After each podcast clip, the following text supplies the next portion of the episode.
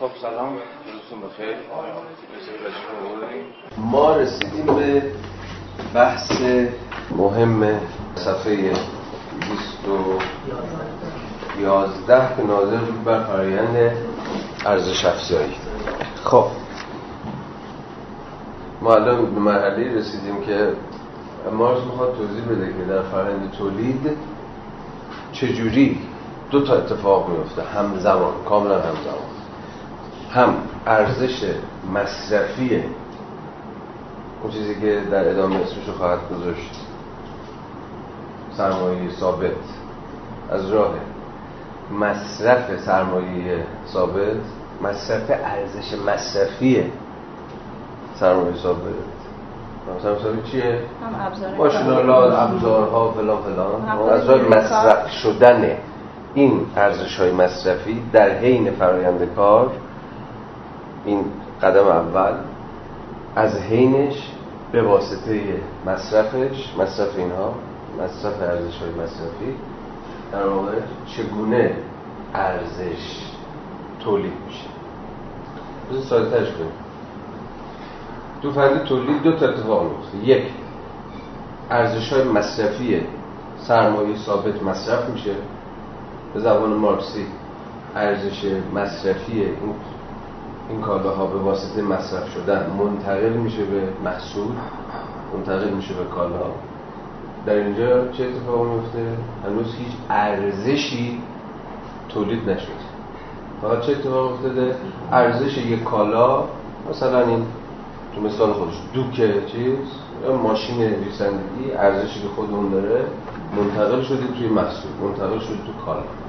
به تعبیر مارکسی مبادله هم ارز با هم ارز اتفاق افتاد. حالا اینا رو دقیق خواهیم در اینجا هنوز ارزش جدیدی خلق نشده، ارزش انتقال پیدا کرده از مجرای مصرف ارزش مصرفی این سرمایه ثابت، و هم ارزش جدیدی تولید شده اما نه از قبل سرمایه ثابت بلکه از قبل سرمایه متغیر که همون نیروی کار باشه.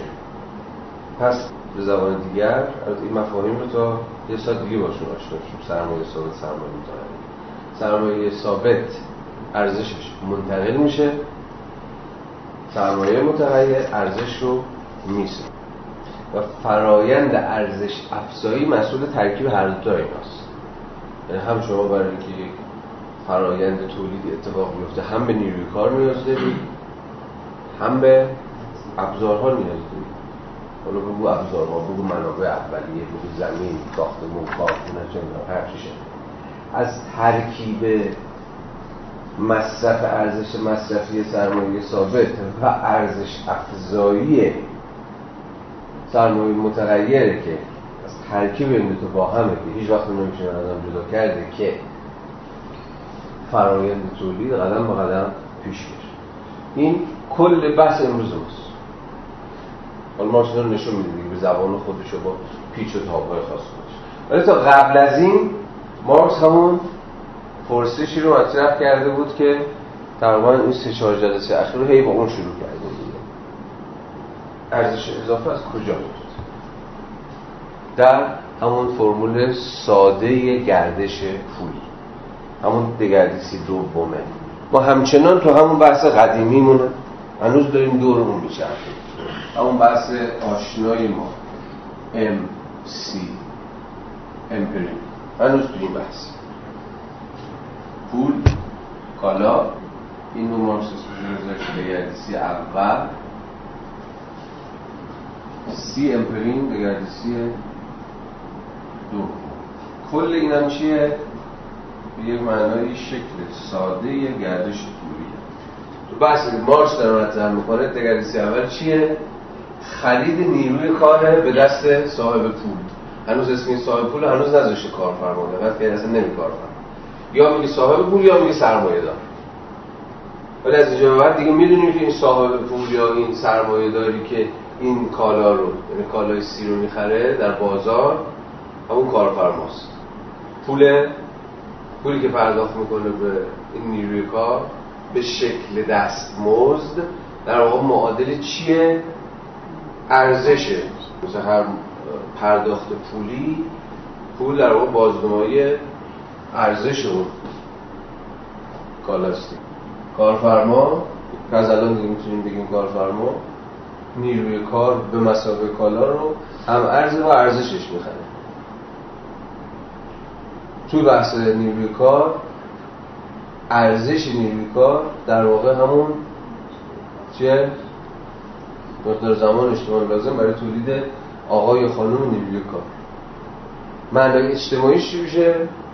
مقدار زمانی که این بابا باید زحمت بکشه، کار بکنه، جون بکنه تا بتونه وسایل معاش خودش رو فراهم بکنه که قابل ترجمه به این زمان، مقدار زمان قابل ترجمه به هم شکل پولیه دستمزد چقدر، هم قابل ترجمه به شکل کالاییه سبد خامه. فرض مارکس اینه که فرضی که بعدها بسیار برسرش مناقشه شد اینه که صاحب پول، صاحب نیروی کار رو معادل با مقدار ارزشش بکنه، نه یک قرون کمتر نه یک قرون بیشتر یا دست کم. فرض مارکس این بود که این بوده است، ولی یادتون هم باشه گفته بود در عالم واقع خیلی اتفاقهای دیگه‌ای هم میفته. خب اینجا که هیچ اتفاق جدیدی نیفته بود، نه دو تا هم ارز با هم معادله شد.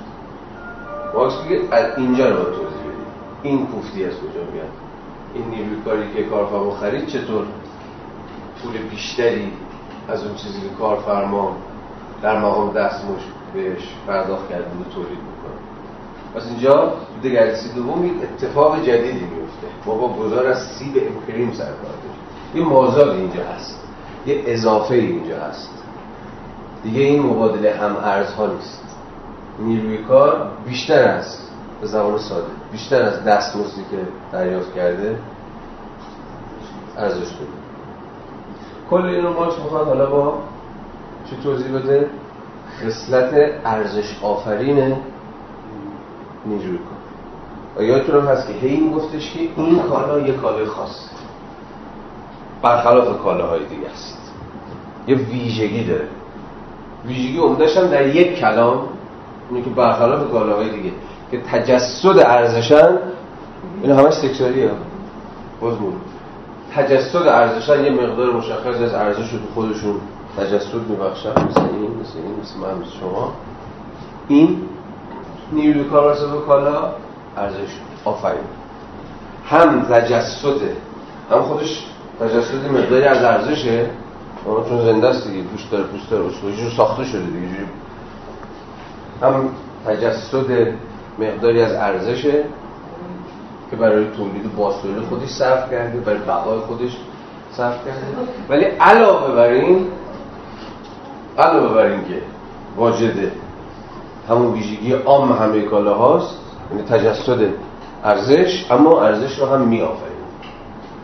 و حالا توی سرمایه‌داری ارزشی میآفرینه بیشتر از ارزشی که در خودش تجلی می‌کنه. روشنه دیگه. خب حالا بریم ببینیم که این یه گام‌های بعدی رو با خود متن مارکس برداشتیم.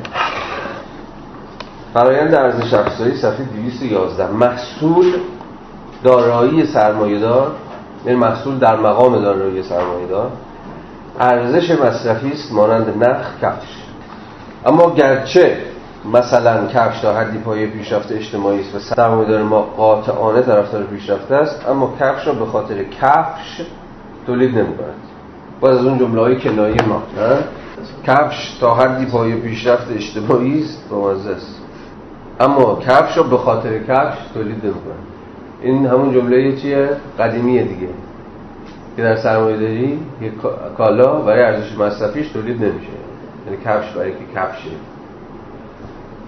ارزش مصرفی پا کردن داره و فلان این چیزا، ولی بلکه برای ارزشی که ارزش مبادله‌اش تولید میشه. استفاده هم میشه تا که خیلی دنبال پیشرفت اجتماعی هست نیست سرمایه‌دار. نه چی به نظرتون منظورش چیه؟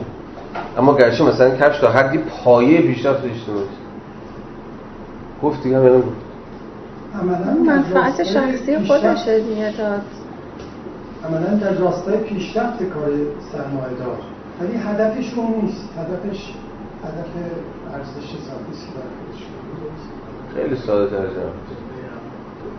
اما اگرچه مثلا کفش پایه پیشرفتش میشه، ولی این هدف سرمایه‌دار پایه پیشرفته. مثلا خیلی ساده دارم میگم این پایه پیشرفت مثلا چیه؟ دویدن. تو بخواد بدویی چون پیشرفت با سرعت و برو بریم و بخواد بدویی چیزی پاد نباشه نمیتونی بدوی، پاد اوخ میشه. پای پیشرفت هست. یه جمله چیزی دیگه ادبی طوریه، یعنی دست میندازه یارو رو. پای پیشرفت کفش دیگه. برای خوب دویدن کفش خوب قدم برداری، پله‌های ترقی رو دیگه طی بکنی، چه جوری کفش خوب باشه. میگه درسته که با اینجوریه، یعنی معمول باز ارزش مصرفش، ولی این آقای رفیق ما سرمایه‌دار اینو برای ارزش مصرفیش تولید نمی‌کنه، کفشو برای کفش تولید نمی‌کنه، بلکه برای ارزش معادلش تولید. خب اینکه هیچ در تولید کالاها ارزش مصرفی یقیناً چیزی نیست که برای خودش وان توجه شود. دوباره همون جمله، حالا به زبانی ارزش مصرفی برای ارزش مصرفی تولید نمیشه. در اینجا ارزش‌های مصرفی از آن جهت و تا هنگامی تولید می‌شوند که شالوده مادی و حاملان ارزش‌های مبادله اند. اینا رفقا چون که بهتر از ما می‌دونید اصلا حرفای بازم دارم میگم جدید نیست دیگه، حواستون باشه چجوری داره تکرار می‌کنی. پس یکی از ویژگی‌های سرمایه‌داری، یعنی آنچه که سرمایه‌داری رو ویژه می‌کنه، خاص می‌کنه از دیگر فرماسیون‌های اجتماعی قبل و بعد خودش متمایز می‌کنه، همین جدا شدن ارزش مصرفی از ارزش مبادله است. جدا شدنی که در این حال همچنان وصل هم هست. ارزش‌های مصرفی تولید میشن، اون چیزهای تولید میشن که ارزش مصرفی دارن، اما به این دلیل که این ارزش‌های مصرفی در کسوت کالا، در قالب کالا خود حامل ارزش مبادله. سرمایه‌دار ما دو هدف رو دنبال می‌کند. در وهله نخست می‌خواهد یک ارزش مصرفی که ارزش مبادله‌ای دارد، یعنی جنسی که باید فروخته شود، من ساده‌اش دیگه، جنسی باید فروخته بشه.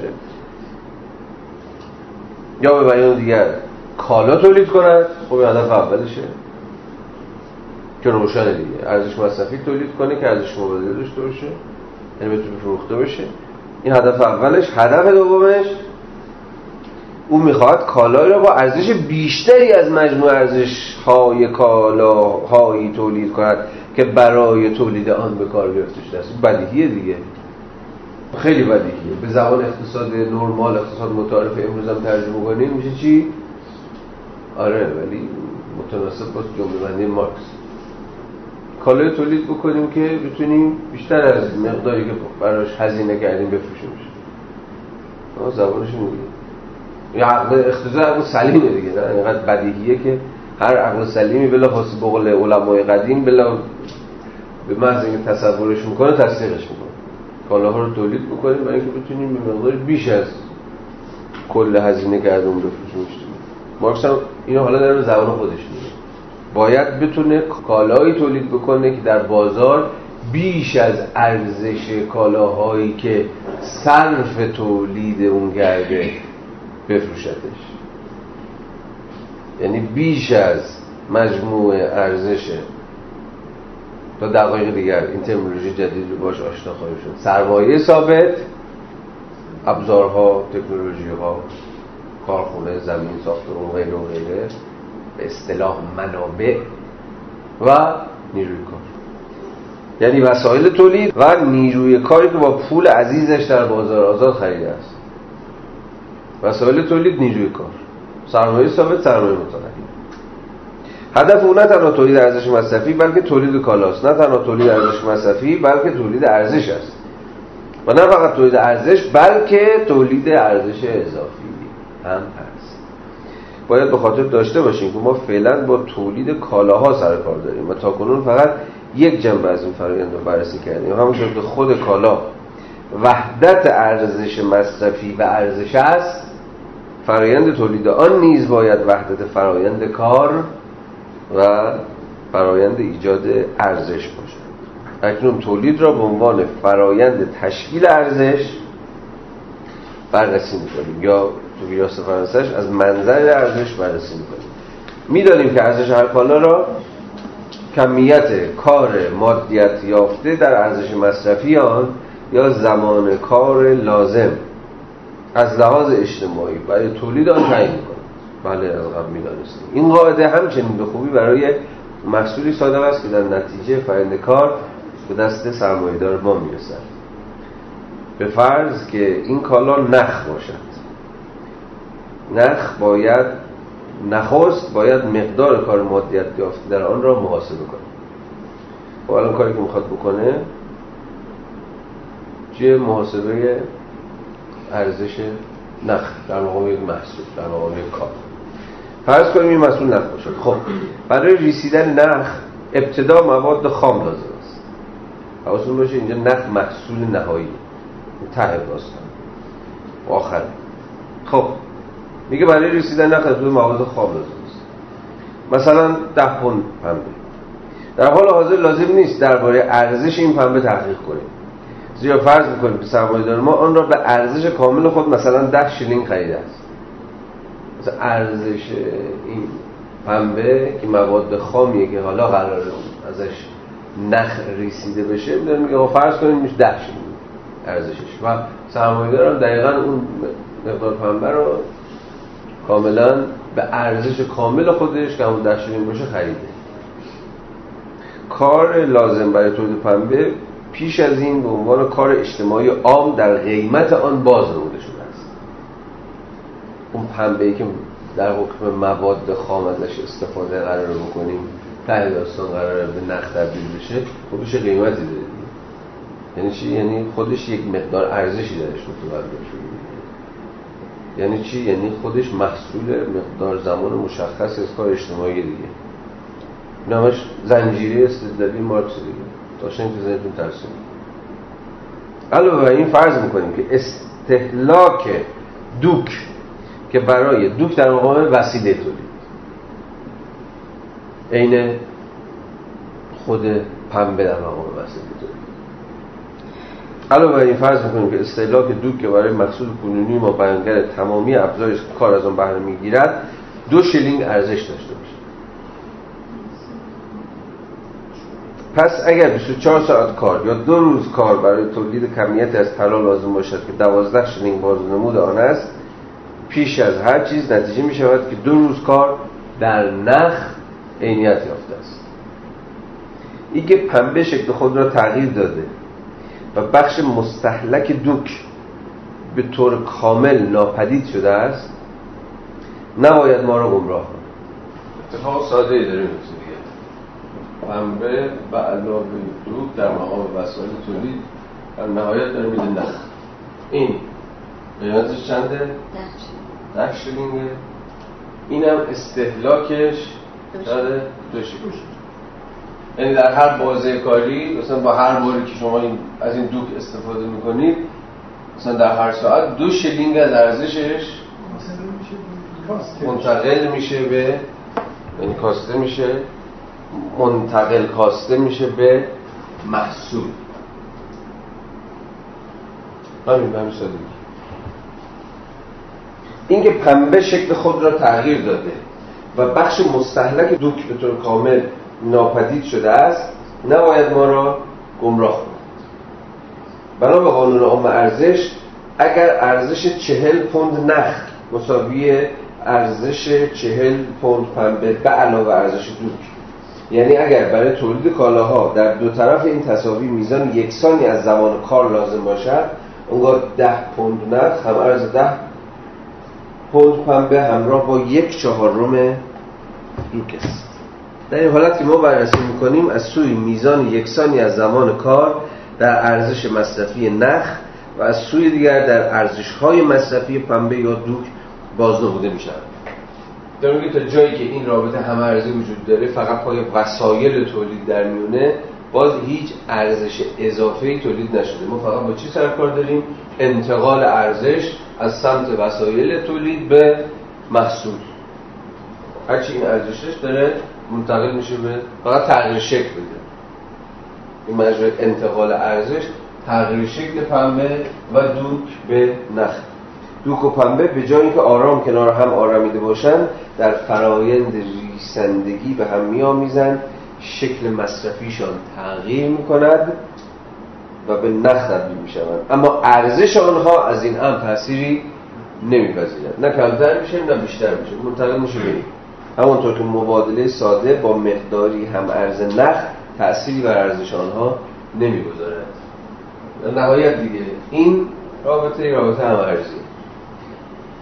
زمان کار لازم برای تولید پنبه در مقام ماده خام نخ بخشی از کار لازم برای تولید نخ است و بنابراین در نخ گنجانیده شده است.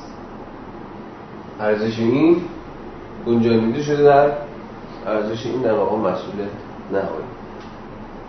ارزش اینجا از بین نرفت و حال ارزش شده، به این که نمیده منتقل میشه. همین هم در خصوص زمان کاری صادق است که در دوک بازنمود یافته. اگه هر دوک مثلا 2 شلینگ چیزشه، قیمتشه، وقتی دیگه مستهلک میشه، یعنی کارش رو انجام میده، دیگه میندازش دور، یعنی چیکار کرده؟ هرچی ارزش داشته رو در مقام روح و از تن خودش ارزش رو به مسابقه روح، مسابقه عینیت شبهوار از خودش بیرون کرده و این روحش حلول کرده در قول مارکس آقای نخ. همین هم در خصوص زمان کاری صادق است که در دوک بازنمود یافته که بدون استهلاک و مصرف آن پنبه نمیتوانست ریسیده شود. 213 پاراگراف 2. بنابراین ارزش وسایل تولید که در قیمت 12 شلینگ 10 شلینگ پنبه 2 شلینگ دوک تجلی می‌یابد اجزای سازنده ارزش نخ یعنی ارزش محصول است. خیلی ساده است، اینجا هنوز هیچ اتفاق جدیدی نیفتاده. با این همه 2 شرط باید تحقق یابد. نخست پنبه و دوک باید واقعا برای تولید یک ارزش مصرفی بکار شده باشند، بکار برده شده باشند. در مثال ما آنها باید به نخ تبدیل شوند. ارزش از ارزش مصرفی ویژه‌ای که آن را حمل می‌کند مستقل است. یعنی برای این آقای 10 شلینگ مهم نیست که معادل چه چیزی چه نوع ارزش مصرفی باشه، میخواد پنبه باشه یا میخواد دوک باشه، ارزش نسبت به ارزش مصرف بی‌تفاوت. یعنی براش مهم نیست در چه کالایی بازنمود یافته باشه، هر کجا ابهام داره بگید. با این همه خب ارزش از ارزش مصرفی ویژه‌ای که آن را حمل می‌کند مستقل است. بازم میگم این 10 شلینگ که معادل مقدار زمان اشتغال لازم مشخصیه میتونسته تجلیگاه هر ارزش مصرفی دیگه‌ای باشه غیر از پنبه، اما به هر حال باید به یک نوع ارزش مصرفی حامل آن وابسته باشه. ثانیاً زمان کار نباید بیشتر از حدی شود که تحت شرایط معین اجتماعی تولید لازم است. این بحث همون فصل اول هم کرده بودیم. مقدار زمان کار یا همون مقدار ارزش نباید از حدی که در هر جامعه در هر لحظه مشخصی برای تولید اون کالا عرفاً اجتماعاً تاریخاً جا افتاده نباید از اون بیشتر بشه. برای همین بود که این گفت کار اجتماعاً لازم، کار میانگین اجتماعی برای تولید کار. بنابراین اگر 1 پوند پنبه برای ریسیدن 1 پوند نخ لازم است، باید فقط 1 پوند پنبه در تولید 1 پوند نخ مصرف شود. همین امر در خصوص دوک صادق است. اگر سرمایه‌دار به هوس افتد که از دوک‌های طلایی جالب به جای دوک‌های آهنی استفاده کند، باز در ارزش نخ فقط همان کاری که از لحاظ اجتماعی لازم است، یعنی زمان کار لازم برای تولید دوک آهنی حساب میشه. این حرف شما رو چی میندازه؟ اصلا یا دوک طلا دوک آهنی اینجا بس تکنولوژی نیست. یعنی این بازاری‌ها مثلا می‌دیدن یه جنس رو می‌دیدن اون که همینه تو شو گرم تمدید این چیز دیگه است. مقدار کاری که صرف تولید این شده، چه با به قول مثال خودش تو که طلایی انجام شده میشه، تو که نقره یا تو که آهنی مهم نیست. ولی امروز میدونیم که اساس سرمایه‌داری و اساس همین بازیاست دیگه، چیزی که اسمش میذاریم برند. اصلا برندها همیشه با همین یکی از چیزایی که خودشونو جدا میکنن از روند به اصطلاح ارزش اجتماعی لازم برای تولید کالاها همین. یه بخشش صادقه ولی یه بخشش هم نه، یعنی یه بخش زیادی از فعالیت‌های برندینگ همینه که شما میگید. ولی مثلا فرض کنید حالا خودش از شراب خیلی مثال میزنه، خود شراب، این که شرایط اون بشکه چه، اصلا تو چه بشکه‌ای باشه، ابعاد بشکه چی باشه، نمیدونم جنس مثلا چوبمون چی باشه، به تمام یه سری دیتیل‌ها هستش که تمام مثلا رو کیفیت شراب میتونه تاثیر بذاره و میتونه درست هم باشه. چی؟ یکی مثلا دو که طلا روی استکاک دوش تاثیر گذاشت داره ارزش تاثیر میذاره کنم اینجا، ولی این منظورش نیست. آره همین، یعنی فرق داره با اون چیزی که ما داریم بهش فکر می‌کنیم. واقعا اون کیفیت و منابع اون زمانه تاثیر میذاره، ولی فکر کنم این اینجا منظورش این نیست، یعنی ربطی به اون نداره. ما عاشق این برنامه‌ایم که منو پخش می‌کنه، هر روز می‌بینم بیشتر از هر چیزی منو تو داره سبک زندگی نو یا سبک زندگی رو تطبیق می‌کنه. یکی از چیزاش، آخرین چیزی که من دیدم چند وقت پیش، من تو دیدم یا جای دیگه دیدم، اون آشپزی که میره توی چیزهای مختلف در اون رستوران‌های مختلف در سطح جهان و اینا و همین این بازی که حول غذا است رو نشون میده که مثلا شما فلان رستوران در فرانسه که بریم یه بشقاب گنده میگیری، یه اندازه یه فندق مثلا دیدین دیگه، بشقاب این هوا فندق میذاره روش، یه چیز هم میزنه، بعد اندازه مثلا 8 وعده غذایی پولش میگیره. ته داستان چیه؟ ته داستان چه ادای دیگه. خیلی از چیزا، یعنی اینقدر این بازی ادای بازی همین برند کردن، شما تو اسم خودتو جا بندازی، اسم خودتو به چی جا بندازی؟ به تمایز دیگه. مثلا برندسازی اساسش یعنی قاعده طلایی برند چیه؟ خودتو متمایز کن، مردم متمایز کن که تو متفاوتی، تو از دوک طلایی استفاده کن. دوک آهنی چیه؟ دوک طلایی. به مردم ثابت کن که مثلا مواد اولیه‌ای که فلانه مثلا از یه چیز دیگه است، از یه جای دیگه اومده، یه چیز دیگه است. حالا همه اینا رو میشه به زبان مارکس برگردون، به زبان مارکس ترجمه کرد. ولی در نهایت رفیق ما خیلی آدم آسونگیریه دیگه مارکس. میگه همه اینا بازیه. مقدار زمان اجتماعی برای تولید این غذایی که فلانی داره اینقدر براش پول میگیره، بهمانی این مقدار دیگه ثابت. بقیه‌اش دیگه حواشیه. بقیه‌اش دیگه بازی و ادا اطفاله. ولی مردم چرا میرن سراغش؟ اولین صفحه کاپیتال، ماهیت این نیاز انسان‌ها به ارزش مصرفی، چه از شکم برخیزد چه از تخیل، تغییر در اصل مطلب نمیدن. یه هر کالا اونجا خط پاراگراف دوم صفحه اول، اون کالا دو تا ویژگی داره ارزش مصرفی. این چی ارزش مصرفی؟ این نیاز مرتفع. این مهم نیست این نیاز از شکم بیاد یا از تخیل، یعنی ذاتاً، یعنی وابسته به نیاز ظاهراً طبیعی باشه یا نیاز یه جور سوبژکتیو باشه. میگه فرق با نیاز حالا از هر کجا که اومده. حالا پایین‌تر یه چیزی یه پانویسی میزنه از نیکولاس بوربون، یه اقتصاددان عربی، ارزم به حضورتون که بی‌دمامی جمله جالبیه. میل که اینجا ترجمه کرده مرتضوی، دلخواست، میل دیزایرش. میل متضمن نیاز است، یعنی کار میل چیزی گنده‌تر از این است، متضمن در بردارنده دیگه. حالا گنده‌تر یا کوچکترش روش کنیم. میل متضمن نیاز است، اشتهای روح است، دیزایر، و همانقدر طبیعی است که گرسنگی برای بدن. بیشترین چیزها از آن جهت ارزش دارند که نیازهای ذهن را برآورده می‌کنند. یعنی ما میگیم میل اینجوری نطفه‌هایی از چیزی که بعدها میشه تو روانکاوی، همون تمایزی که گفتم بهتون، روانکاوی به ویژه لکانی هست بین نید، دیمند و دیزایر، اون ردیابیه دیگه. داریم میگیم میل چیه؟ نیاز ذهن، اشتهای روحه، نیاز ما اون خواهش انگار بدنه، یه امر طبیعی. ولی رفیق ما با نیکلاس بوربون که مارکس هم داره همدلانه باش برخورد میکنه، میگه هر دو تا اینا یه انس طبیعیه، چه این نیاز از یه جور اشتهای روح و روان ما باشه و چه برآمده از سطح اولیه نیازهای طبیعی فیزیولوژیکی. ولی ما امروز می‌بینیم که هر دو اینها به یک اندازه طبیعی نیستن، هر دو اینها به یک اندازه غیر طبیعیه، یعنی برساخته اجتماعی. نه این خیلی طبیعیه، مثلا وقتی نوزاد دنیا میاد یه سری آزمایش‌ها انجام میدن که حتی چهره هایی که میبینن اگه قشنگتر باشه بیشتر میرن سمت اونا.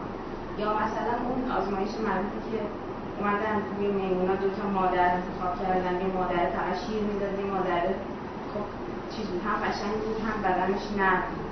خب بیشتر به سمت اون گرایش بود. چیزی میتونیم مورد طبیعیه وقتی اصلا اون موقع که اصلا اجتماعی در اومد، من تازه دنیا اومدم. خب به نظر ما داریم دو تا چیز حرف میزنیم. حالا این مثال خیلی نمیچسبه به داستان ما. این که من دارم میگم غیر طبیعی هست یعنی چی؟ یعنی ظاهراً طبیعی ترین نیازهای ما مثل چی؟ همین گرسنگی، غذا خوردن، به همون اندازه که طبیعی اجتماعی هم هست. یعنی چی؟ یعنی همواره از میانجیه، از واسطه فرهنگ عبور میکنه. تصادفی نیست که ما از آداب غذا خوردن حرف میزنیم، از فرهنگ‌های غذا خوردن. شما میتونی گشنت باشه، غذا هم جلوی دستت باشه، نیاز خیلی طبیعی دیگه، ولی لب نزنی چون به نظرت این نجس یا هنوز اذان نشد.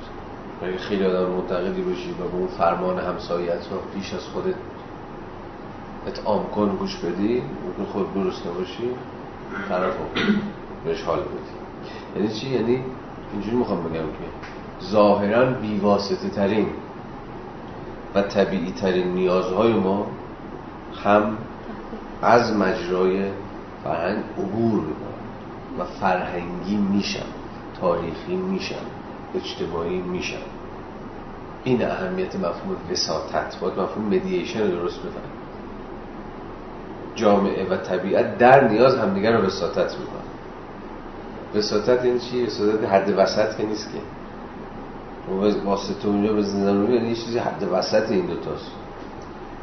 حد وسط مثلا جامعه و طبیعت در موضوع نیست. وساطت در تو حد وسط نده. وساطت یه رابطه است، رابطه‌ای که دو سر رابطه رو کاملا به هم دیگه مشروط می‌کنه که این دیگه بدون اون و اون دیگه بدون این وجود نداره. یعنی نیاز طبیعی بیرون از جامعه دیگه وجود نداره و جامعه هم دیگه بدون این نیاز طبیعی کار نمیکنه و بلا موجود میشه. این رابطه مدییشن اهمیتش اینه، دو سر رابطه رو دگرگون میکنه، دو سر رابطه رو به هم مشروط میکنه به گونه‌ای که دیگه هیچ کدوم از این دو سر، این دو حد بدون اون یکی وجود نداره. و در موضوع مثل نیاز هم با همین داستان سر میکنه. البته میتونید یه مثال استثنا بزنید دیگه. مثلا لحظه‌ای میتونید ببینید لحظه‌ای اضطرار هست دیگه، فرهنگ میگه کنارش تو ممکنه بشه بابات هم بزنید به سیخ و بخور. یه لحظه‌ای که لحظه‌های انگار نقطه صفر فرهنگ، جایی که دیگه کاملا نیچر خودش با همه خشونت خودش رو خود بشه. یعنی فرهنگ رو میذاره کنار، یعنی انگار از میانجی شدن در میذاره.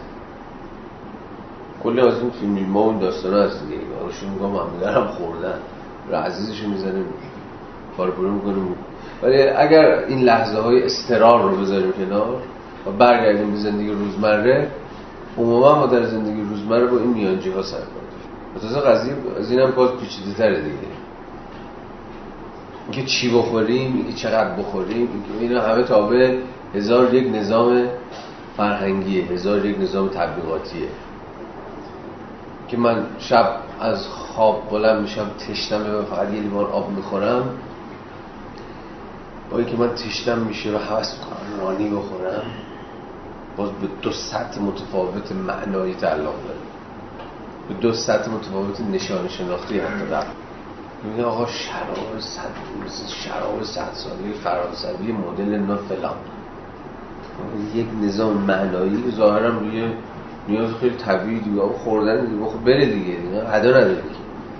ببینید که چه نظام عداعتفاری به معنای نه بده کلمه قوله. هم شرابی گفتی میدونید یک چیز ترسناکه دیگه، مثلا دانشگاه میدونید ما توی فرانسه دانش شراب شناسی داریم که همین دقیقاً در اینکه شراب شما در چه نوع بشکه‌ای با چه نوع چوبی بریزی هم توی طعمش نهایش مثلا این نظام معنایی که قول شکلی اینه. حالا بگذاریم این بحثا خیلی میتونه باد بکنه و جای عجیب غریبی بره، ولی به هر حال حرف مارکس اینه دیگه، آن چیزی که برای تعیین مقدار ارزش لازمه زمان کار اجتماعاً لازمه، مستقل از این که این کار اجتماعاً لازمه شما مثلا با چه نوع تکنیکایی، چه نوع روش‌هایی، چه نوع وسایلی انجام میدید. اکنون میدانیم چه بخش از دوباره برگردیم به همین بازی، این بازی انتقال ارزش‌ها. اکنون می‌دانیم چه بخش از ارزش نقد و وسایل تولید یعنی پنبه و دوغ تشکیل می‌دهد. این بخش برابر با 12 شلینگ یعنی مادیت یافتن 2 روز کار است. چون فرض گرفته بود که کارگر هر روز 6 شلینگ ارزش تولید می‌کنه و این 6 شلینگ ارزشی که تولید می‌کنه به شکل دستمزد کامل دریافت می‌کنه. یعنی کارگر 2 روز کار می‌کنه، در این 12 شلینگ رو می‌تونه تولید کنه. موضوع بعدی که باید در نظر داشت این است که چه بخش از ارزش نخ در مقام محصول به واسطه کار ریسنده به پنبه اضافه شده است. تا الان فقط داشت از انتقال ارزش وسایل تولید به محصول سخن می‌گفت، ولی حرف مارکس اینه که فقط ماجرا این نیست. ارزش نخ در مقام محصول فقط زایده انتقال ارزش وسایل تولید نیست، بلکه اینجا کار هم سهم داره. حالا سوال اینه چه بخش از ارزش نفت رو باید به حساب نیروی کار گذاشت. 214 دوم، کار کارگر در جریان فرایند کار پیوسته دگرگون میشه و از پویایی به سکون و از حرکت به شیعیت تغییر شکل میده. در پایان یک ساعت حرکت ریسندگی در کمیت معینی از نخ بازنموده می شود. به بیان دیگر کمیت معینی از کار یعنی کمیت 1 ساعت کار در پنبه عینیت یافته است. وقتی می گوییم ساعت کار، مقصودمان صرف شدن نیروی حیاتی ریسنده تا 1 ساعت است. ظرف 1 ساعت مقدار مشخصی است نیروی حیاتی نیروی کار که آقا یا خانم ریسنده باشه شیعیت پیدا میکنه، یعنی فعالیتش تبدیل به شیع میشه، یعنی نخ میشه. مثلا نشسته پشت دستگاه این پنبه و دوکو داره اینا رو میچرخونه و تبدیلش میکنه به نخ. خیلی ساده است این حرف مارکس. وقتی میگوییم ساعت کار، مقصودمون صرف شدن نیروی حیاتی ریسنده طی 1 ساعت است، نه کار ریسندگی، زیرا کار خاص ریسندگی در اینجا فقط تا جایی در نظر گرفته می شود که صرف شدن نیروی کار به طور عام است و نه کار خاص ریسنده. اوکی، این یعنی کار به معنای انتزاعی شده، کار انتزاعی مد نظر نیست. نمی‌پرسیم چه نوع کاری، هر نوع کاری که باشه در 1 ساعت مقدار مشخصی از نیروی کارگر رو مصرف می‌کنه، یعنی در 1 ساعت مقدار مشخصی ارزش تولید میکنه، هم ارز مقدار نیروی حیاتی که از نیروی کار گرفته. بسیار اهمیت دارد که طی این فرآیند زمان کار بیش از آنچه تحت شرایط معین اجتماعی، دوباره همون بحث، لازم است برای تبدیل پنبه به نخ صرف نشود. اگر در شرایط متعارف اجتماعی، مارکس استثنا رو میذاره کنار، شرایط تجربی میذاره کنار، میگه تو شرایط متعارف مثلا تو مثال ما در قبال مسئله نیاز، نه نیازها در لحظه های استقرار که از فرهنگم میتونن بزنن بیرون، بلکه نیازها در شکل متعارف اجتماعی خودشون، همگی حتی طبیعی ترینشون، حتی غریزی ترینشون به زعامات بساطت یافتن دیگه. به قول نیکولاس باربون دیگه اشتهای روح که بماند، حتی نیازهای طبیعیمون هم از مجموع فرهنگ بیرون میبره، یعنی داره ساخته و پرداخته میشه. کار فرهنگ هم که میدونیم دیگه چیه، به تعبیر فرویدیه کلمه.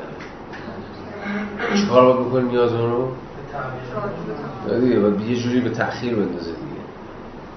حتی فروید که خیال رو راحت میکنه، میگه کار فرهنگ سرکوبه، سرکوب پرویزه. مثل سرکوب نه به معنای داست و چکش اینا میزنه مثلا خفه میکنه، یه جور مهار و کنترل دیگه. کار فرهنگ اینه غرایز رو مهار کنه، کنترل کنه.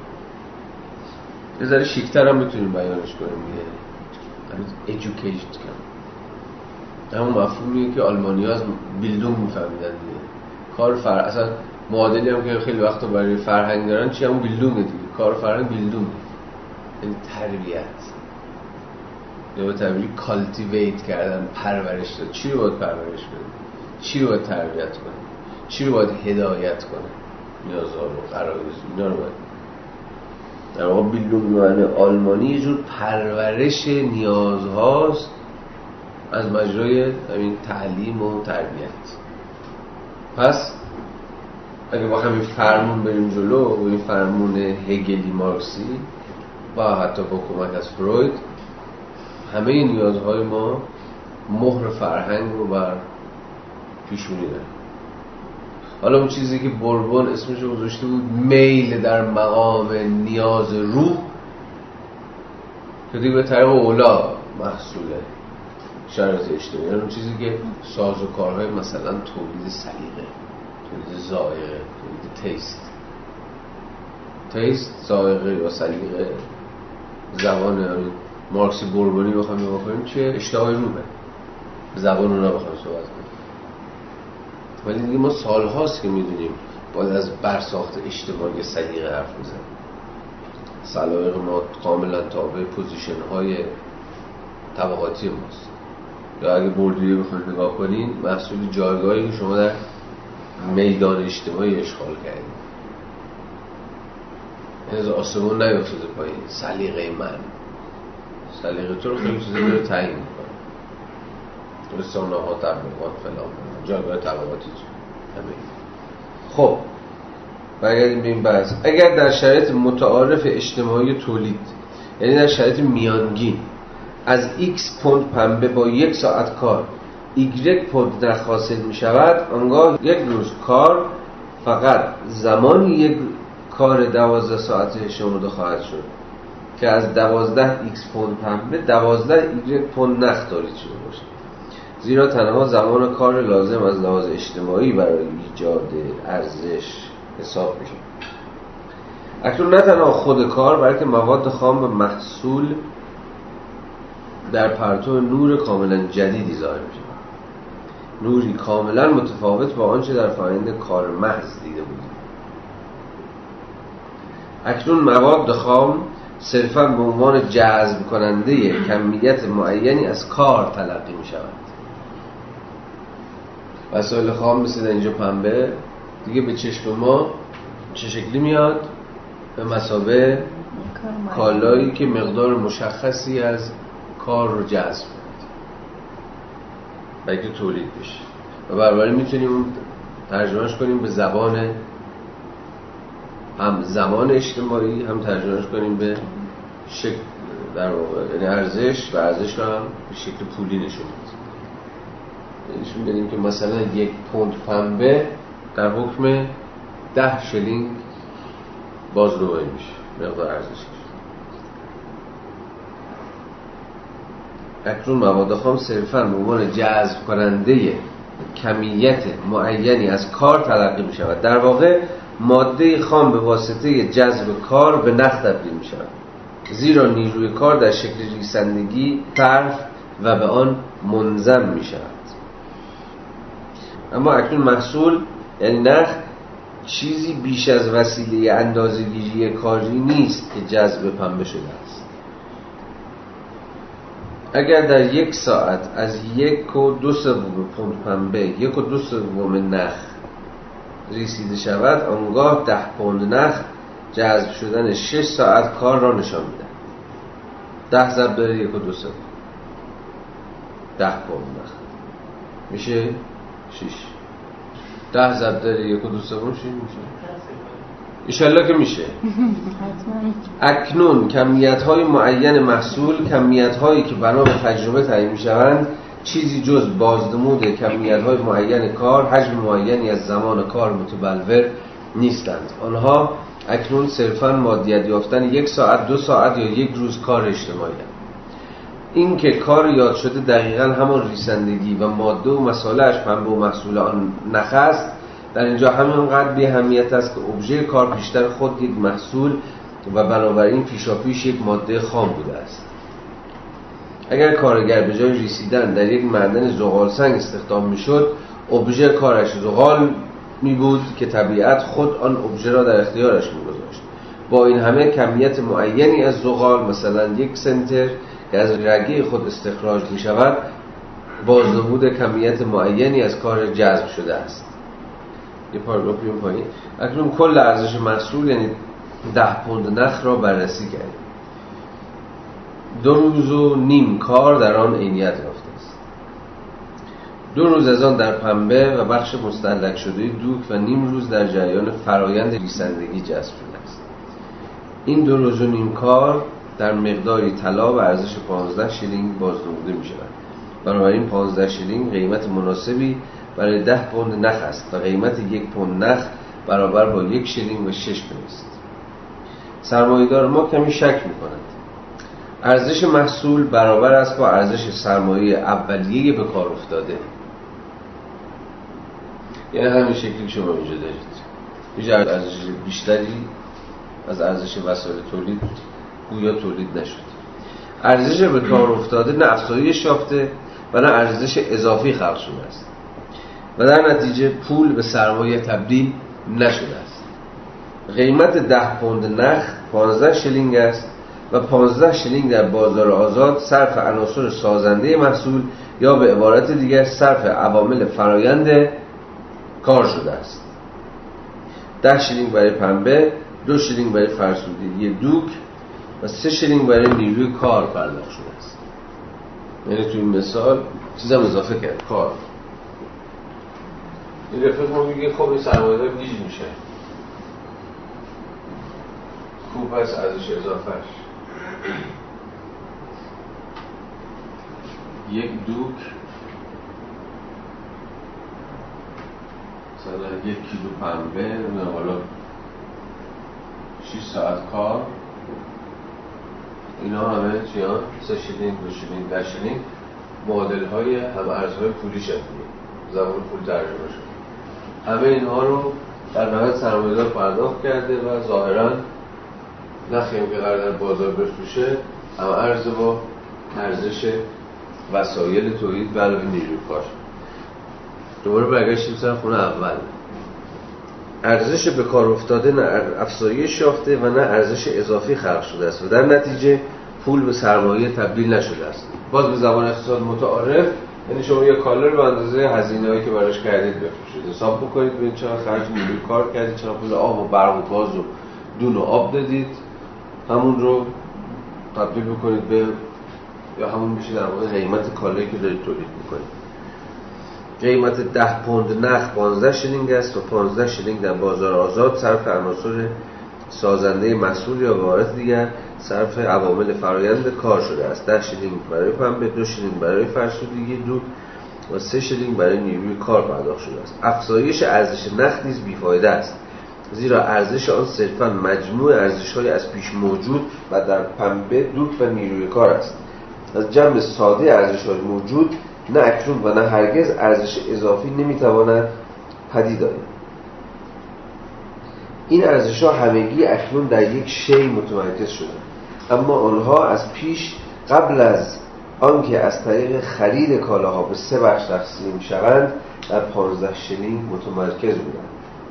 این نتیجه در خود و برای خود عجیب نیست. ارزش 1 پوند نفت 1 شلینگ و 6 پنس و بنابراین سرمایه‌دار ما باید 15 شلینگ برای 10 پوند نفت در بازار بپردازد. روشن است که اگر فردی خانه‌اش را حاضر آماده بخرد یا بدهد برایش بسازند، هیچ یک از این دو عمل مقدار پول در نظر گرفته شده برای خرید خانه را افزایش نخواهد داد. سرمایه‌دار ما که با اقتصاد عامیانه دستساز است، ممکن است بگوید که وی پول خود را با قصد بیرون کشیدن پول بیشتر از آن به کار انداخته است. با حلوا کردن دهان شیرین نمی‌شود. او ممکن بود به همین خیال بخواهد اصلا بدون تولید کردن پول در بیاورد. او زنهار می‌دهد که دوباره در این دام نخواهد افتاد. در آینده به جای اینکه خود کالای تولید کند، آنها را از بازار خرید. اما اگر همه برادران سرمایه‌دارش همین کار را بکنند، او چگونه می‌تواند کالایش را در بازار بیاورد؟ آنگاه پول روی دستش می‌ماند. شروع به موعظه می‌کند: به امساک من دقت کنید.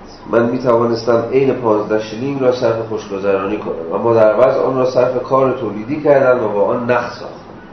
بسیار. و اکنون به عنوان پاداش به جای وجدان معذب نخ اعلا دارد. اما در خصوص ایفای نقش پولندوز توسل به چنین پسرفت‌هایی اصلا به کارمون نمی‌آید.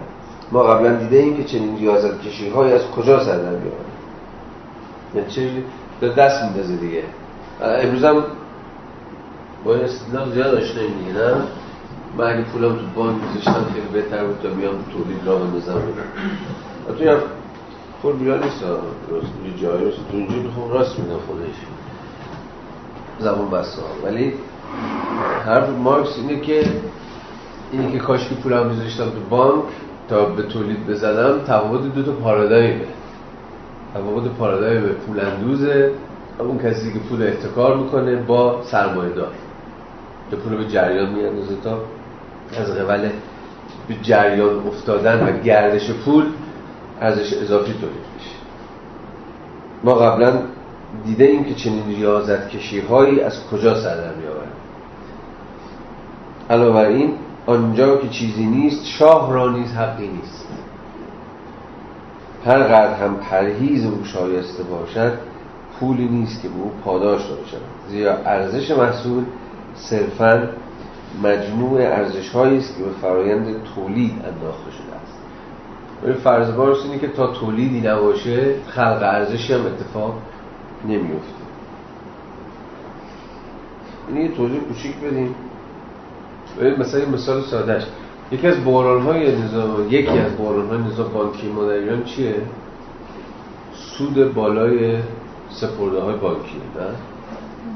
یه سوال ساده که باید بپرسیم اینه که خیلی خب، شما پولتون رو مورد سپرده در بانک‌ها می‌ذارید و بانک هر ماه یه چیزی رو، حالا تو بازهای ماهانه، فصلی، سالانه، سودی رو در واقع شما پرداخت می‌کنید. اولین سوالی که پیش میاد اینه که خب این سود از کجا میاد؟ حرف اینه که بانک این پول رو میده به کسای دیگه که باهاش کار میکنن، گردشون خود تو صنعت و اقتصاد یا جای دیگه سود تولید میکنه. اون سود رو به بانک میپردازن، بانک میاد به افراد میپردازه. دو تا چیز داریم دیگه، سود سپرده، بهره وام. فرض بهره وام خودش چیه؟ یعنی شما پول از وامی از بانک میگیرید، به قول خودمون به کار میزنید، باز به قول خودمون ارزش رو تولید میکنید، سود وامتون رو، یعنی چیز بیشتر از اون چیزی گرفتید و برمی‌دارید میگردونید به بانک. همیشه اختلافی هست بین بهره وام و سود سپرده. طبعا و منطقا بهره وام باید همیشه بالاتر از سود سپرده باشه. اون 2 تا 4 تاست. فرض بهره وام اینه که پولی که به شکل وام قرض گرفته شده از ما، قراره که ارزش افزایی کنه دیگه، کار کنه، به جریان بیفته. اما اتفاقی میفته چیه؟ به ویژه بانک‌های همین بحران قرض‌الحسنه‌ها و اینجور چیزا از کجا در اومد؟ خب اینا در رقابت با بانک‌های دولتی، بانک‌های کارکشته‌تر و قدیمی‌تر که با هم شبکه روابط قدیمی‌تری داشتن، چه وعده‌ای دادن؟ وعده سود سپرده‌های بالا دیگه. ولی خب باید از یه جایی تعمیم میشد دیگه چیزشون، این سودی قرار بود پرداخت قرار بود به سپرده گذاران. خب از این طرف باید وام‌های کلان میدادن و سود وام‌ها رو از قیمت سود در بهره وام‌ها بخشی از سود جبران میکنن که چرا که میدونیم بسیاری از وام‌های درشت و متوسط و کوچیکی اینا دادن هیچ وقت برنگشت میشه این بانکی همون اختلاسگران بزرگ خیلی هاشون اینجا دیگه، یعنی وام‌های گرفتن ولی برنگردوندن. بخش وسیعی از حسنه‌ها وام‌های کوچک دادن به وام‌های متوسط دادن. خب خیلی از اینا که گم شد تو این باز. اما این تنها منبع درآمد وام که نیست که بهره وام. دومین منبع درآمد وام چیه؟ خودش سرمایه‌گذاری، یعنی خودش میره تو بازار کار کنه، خودش تو ساختمان‌سازی، تو فلان بهمان، یعنی خود بانک از قبل سپرده‌هایی که داره این سپرده‌ها رو به گردش می‌رسونه، از قبل اینها میتونه کاسه بکنه. ولی اتفاق افتاد چی بود؟ با افت قلمرو تولید در ایران قلمروهای مشخصی وجود نداشت برای اینکه حالا این بانک‌ها چه بانک خصوصی چه بانک غیر خصوصی در واقع بتونن از قبل سرمایه‌گذاری به سپرده‌های خودشون اضافه کنن. بنابراین بخش وسیعی از منابع خودشون از دست دادن، یا از قبل وام‌هایی که پرداخت کردن و برنگشت، و از اون طرف با رکود بازار که نمیتونست ارزش افزایی کنه، حالا چه رکود در ساخت و ساز، چه رکود در بازار ارز و غیره و غیره. بنابراین اینا موندن تو هچل اینکه خب چجوری سود سپرده‌ها رو بدن. راحت چی بود؟ جذب سپرده‌های بیشتر. آقا بیا به جای 16% 18% رو اصلا بشناسون. یعنی رقابتی که بین بانک‌های خصوصی بود و بانک مرکزی هم چیزی نداشته بود دیگه. آخرا که دیگه اندش درآمده بود سقف سود سپرده گذاشته، اگه یادتون باشه مثلا آقا سقف الان سقف می‌کنم 18%. صندوق‌ها تا 28% هم مثلا تو سال‌های 92 93 63 می‌دونید دیگه تو دیوار دیگه رسمه. چون تنها چاره چی بود؟ جذب سپرده‌های جدید بود که بتونن از قبل جذب سپرده‌های جدید سود قدیمی‌ها رو بدن. یعنی میتونید بفهمید حدس بزنید چه اتفاقی می‌افته دیگه، یعنی پرداخت بدهی‌ها با افزایش بدهی‌ها، بدهی رو با بدهی پاس کنید. اینجوری گپی اتفاق می‌افته دیگه، یعنی هی قرض بگیرید که به اون چیزه بدید، به اولیه بدید. مثلا همین بحران چه می‌دونم خیلی از این ورشکستگی‌های نظام‌های مالی هم اینجوری اتفاق یونان هم اینجوری بدبخت شد دیگه. آقای وام گرفته بود نمی‌تونست پرداخت کنه، برای اینکه بتونه وام پرداخت کنه چون یه وام دیگه بگیره که وام قبلی رو پرداخت کنه. و این هی مدام بهش میگن چیز دیگه، در واقع انفجار وام‌ها. از این چپ‌ها در واقع میگن که اقتصاد نئولیبرال از مجرای بدهکارسازی کشورهای مثلا در حال توسعه و اینجور چیزا اونها رو وادار به تمکین و قبول خودش میکنه، یعنی وام میده اونها رو مدیون میکنه و از قبل این بدهکارسازی اونا این شکافه هی گنده اونتر. حالا سرتون درد نرم، این داستانش خیلی طولانیه ولی خیلی بیان ساده این داستان اینه دیگه، یعنی شکافی ایجاد میشه از قبل همین سود سپرده و بهره، یه جای دیگه میپکه و اینجاست که چون ورشکستگی اتفاق میفته. بانک باید سود سپرده‌هاشو پرداخت بکنه. حالا امان از روزی که سپرده‌گذار مثلا یه چیزی بشنون که آقا بانک داره زرتش همسود میشه، حالا برن و بگن آقا سپرده‌هاشون رو بخوان از بانک بکشن بیرون، بانک اعتبار اجتماعیش از دست بده. خب بحران صندوق‌های قرض الحسنه تا زیاد اینجوری اتفاق افتاد، یعنی ورشکستگی این دو تا شکافی که بین اینها چیز شد. خب ببین مثلا اینجا مارش اصلا بدترین بانک‌ها هنوز تو کارش نیست دیگه، اونو وارد نظام اقتصادی نشه، همینم چون فضل تولیده. ولی خب اینجا حالا بگذارید این حالا گوشی ذهنتون باشه، احتمالاً جلوتر کمک می‌کنه بفهمید. برای اجازه دهید وی را، وی یعنی کدوم؟ اون پولاندوزه، یعنی کسی که با چیز با تیم خاطر به ما میگه که من پولمو به جریان نمیندازم، میذارم زیر بالشت، یعنی تن به قلمرو تولید، به قلمرو ارزش افزایی نمیدم. بنابراین اجازه دارید وی خود را با این فکر تسلی دهد که فضیلت همانا پاداشی است که نصیب او می‌شود. اما خیر، برعکس او پافشاری می‌کند، می‌گوید نخ به دردش نمی‌خورد، آن را برای فروش تولید کرده است. در این شرایط اجازه دهید برود نخ را بفروشد، یا ساده‌تر از آن اجازه دهید تا در آینده تنها چیزها را تولید کند خود به آنها نیاز دارد. نسخه‌ای که پیش از این توسط پزشک شخصیش مک‌کالاک به عنوان راه حلی با کارایی اثبات شده در فرآیند اضافه تولید همگیر تجویز شده بود. احتمالاً میتونیم حدس بزنیم داستان چی بود. راه حلی با کارایی اثبات شده در مقابل اضافه تولید برای اوور پروداکشنی که حالا بعداً مارکس توی نظریه ارزش اضافی از چیز حرف زد، از بحران اضافه تولید حرف می‌زنه، اون بحران مازاد عرضه در واقع. یکی از راه‌حل‌های بابایی به نام مک‌کالاک که یکی از اون اقتصاددان‌های متعارف بهش که مارکس دستشو میندازه اینه که بحران اضافه تولید چجوری میتونیم حل بکنیم؟ با یه جور بازگشت به تولید برای ارزش مصرفی، یعنی هر کی برای خودش تولید می‌کنه، نه برای بازار، نه برای ارزش مبادله. خب به سادگی بزن مارکس توهمی بیش نیست. اکنون سرمایه‌دار ما گستاخ میشن مگر کارگر میتواند کالاها را از هیچ و فقط با استفاده از دست و پای خود تولید کند. مگر من مواد و مصالح را در اختیار او نگذاشتم تا از طریق آنها و تنها از طریق آنها بتواند به کار خود تجسد بخشد. باز یه استدلال آشنا تو این روزا دیگه. آخرین ورژنش هم شنیدین؟ واسه اینا سوال لام داده بودن گفتش که هی میگن کارگر مثلا ارزش کارگر کلمه اینو میگه مارکسیستا میگن که ارزش کارگر تولید میکنه نیست اون یافتن، ولی نه، کارآفرینه که ارزش میآفرینه، اونه که حکم لوکوموتیو داره، بقیه واگن. کارگر واگنه. لوکوموتیوی نباشه، رهبری نباشه، لیدری نباشه، کارآفرینی نباشه که نیفته جلو، ریسک نکنه یه بیزنسی را اندازه، واگن ها به چی دردی میخوره؟ اونه که داره پیش میره، اونه که داره کار کاسبی را میندازه. یه عده‌ای هم دازه رای کارگر را هم برای که بهش میگه کار کن، کار میکنه. چیزی اون نیست، چیزی اون خلق نداره، در به تمام فقط هدایت میشه. حتی جالبه خودش هم سریع تمایز میگه من از چیز حرف نمیزنم، حتی پولدار و سرمایه‌گذار اینا هم نه، حرف از کارآفرین حرف می‌زنن، چون به اینا تبوتات بسیار تعیین کننده. اسمش روشه دیگه، کارآفرین یعنی کسی که ریسک می‌کنه، یک کسب و کار جدید راه میندازه.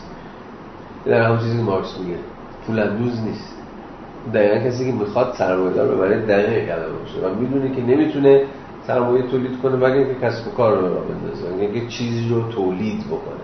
حالا چه می‌خواد کالا باشه، چه در جهان جدید خدمت در واقع مشخص. حالا مارکس میخواد این استدلال رو بزنه و بگه که اینا توهم دارن که کارآفرین ارزش تولید میکنه، همچنان باید ارزش رو، این افتخار تولید ارزش رو به نیروی کار، همون واگن ها در مثال آقای وزیر نسبت داد. حالا اینکه استدلال ما قانع کننده هست یا نیست دیگه زنه الان بهش گوش بدید، به نظر قانع کننده میاد، چون یکی از جایی که ما به شدت دعوا داریم توش که در آینده به نظر خیلی جدی‌تر خواهد شد همینه. واقعاً کدوم یکی از اینها ارزش تولید می‌کنه؟ کارآفرین، اصلا بگیم با بازی زبانی همینا پیش بریم، کارآفرین یا نیروی کار؟ من می‌گم الان بحث اشتغال مطرحه، نه بحث اینکه این استثماری، نه بحث اینکه کسی به اشتغال ایجاد کنه. اینجا باید که مقدار حرف وزیرش هم از زاویه صرفاً اشتغال زایی متوجه دولت دنبال اینه که مثلا کسی بالاخره اون حداقل حقوق دستش برسه. دقیقاً ماجرا همینجاست. دقیقاً الان ماجرا همینجاست. تا ما به یه وضعیت مارکسی خیلی نزدیک شده، یعنی مسئله همینه دیگه. اونایی که حتی خیلی با چیزا مخالفن، با همین قانون حداقل دستمزد مخالفن، یکی از زوایای مخالفتشون همینجاست. میگن طرف کار داشته باشه، میگه آب باریکی بیاد بره، شما گرسنه نخوابه، حالا باید دستمزد بخور نمیرم نداره. یعنی شما دنبال شرایط کار نباشید، شرایط کار رو سخت نکنید، میگن آقا تحت این قوانین، تحت این شرایط، تحت این دستمزد، بذارید که طرفین به شکل توافقی روی قیمتی اوکی بشن، طرف کار بکنه، حالا حتی شده پایین‌تر.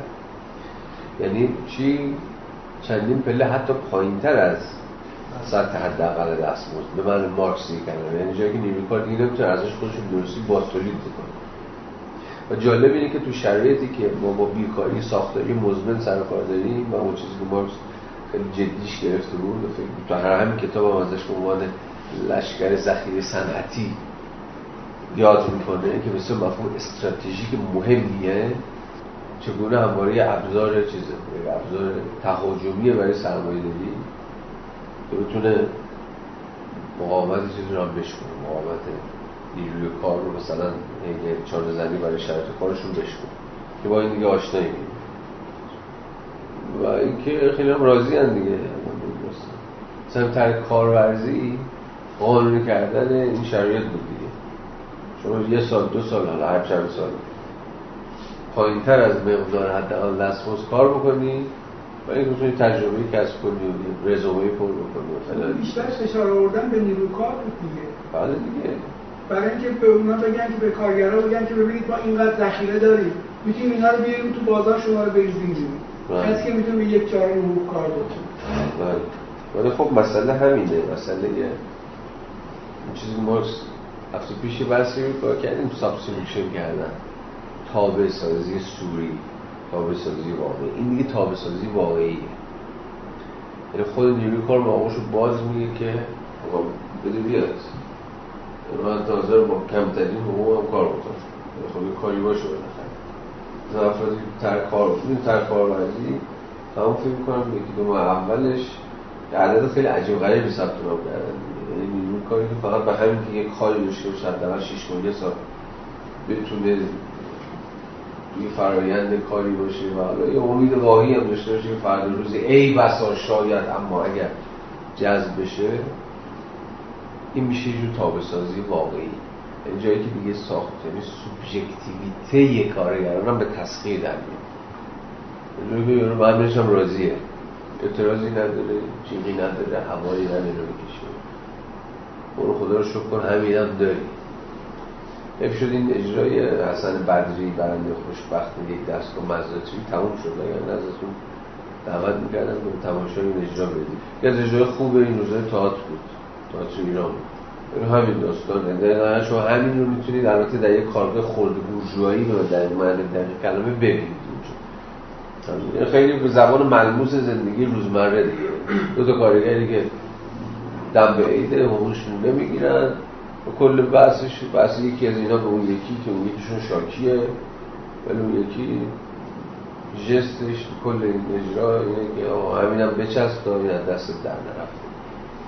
ما چند نفر بودیم الان چند نفر شدیم و انداخته بیرون توی یه جور ملموس سازی تجربه کارگریه. مثلا ما اجرا به نظام خیلی کمک. خب الان حواستون باشه ما این رتوریک مارکس، رتوریک انتقادی مارکس با این محتوا که آقا سرمایه‌داری که داریم بازی را میندازه، مگر کارگر میتواند کالاها، اینجوری باید بخونید، مگر کارگر میتواند کالاها، یعنی از زبون اون یاروه، میتواند کالاها را از هیچ و فقط با استفاده از دست و پای خود تولید کند، مگر من مواد و مساله را در اختیار او نگذاشتم تا از طریق آنها و تنها از طریق آنها بتواند به کار خود تجسد بخشد و چون بخش بزرگتر جامعه را چنین مخلوقات مفلسی تشکیل می‌دهند نیروی کار، آیا من با در اختیار نهادن ابزار تولید نخ و دوک خدمت بی‌اندازه‌ای به جامعه و نیز خود کارگر نکردم؟ مگر من وسیله معاش کارگر را در اختیارش نگذاشتم؟ بزای این همه خدمات نباید چیزی عاید من شود؟ اما مگر کارگر نیز با تغییر پنبه و دوک به نخ در عوض خدمتی هم ارز برای او انجام نداده است؟ لنباز بوده است، نمایشنامه است، خیلی باید اگه بخواد چیزی بخونی و تو با تنین بالا و پایین باید بخونی. اما مگر کارگر نیز با تغییر پنبه و دوک به نخ در عوض خدمتی هم ارز برای او انجام نداده است؟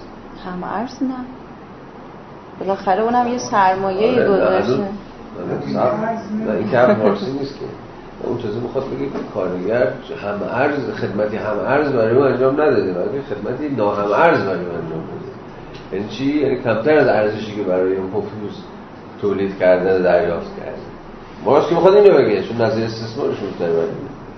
خب علاوه بر این در اینجا مسئله خدمت در میان نیست.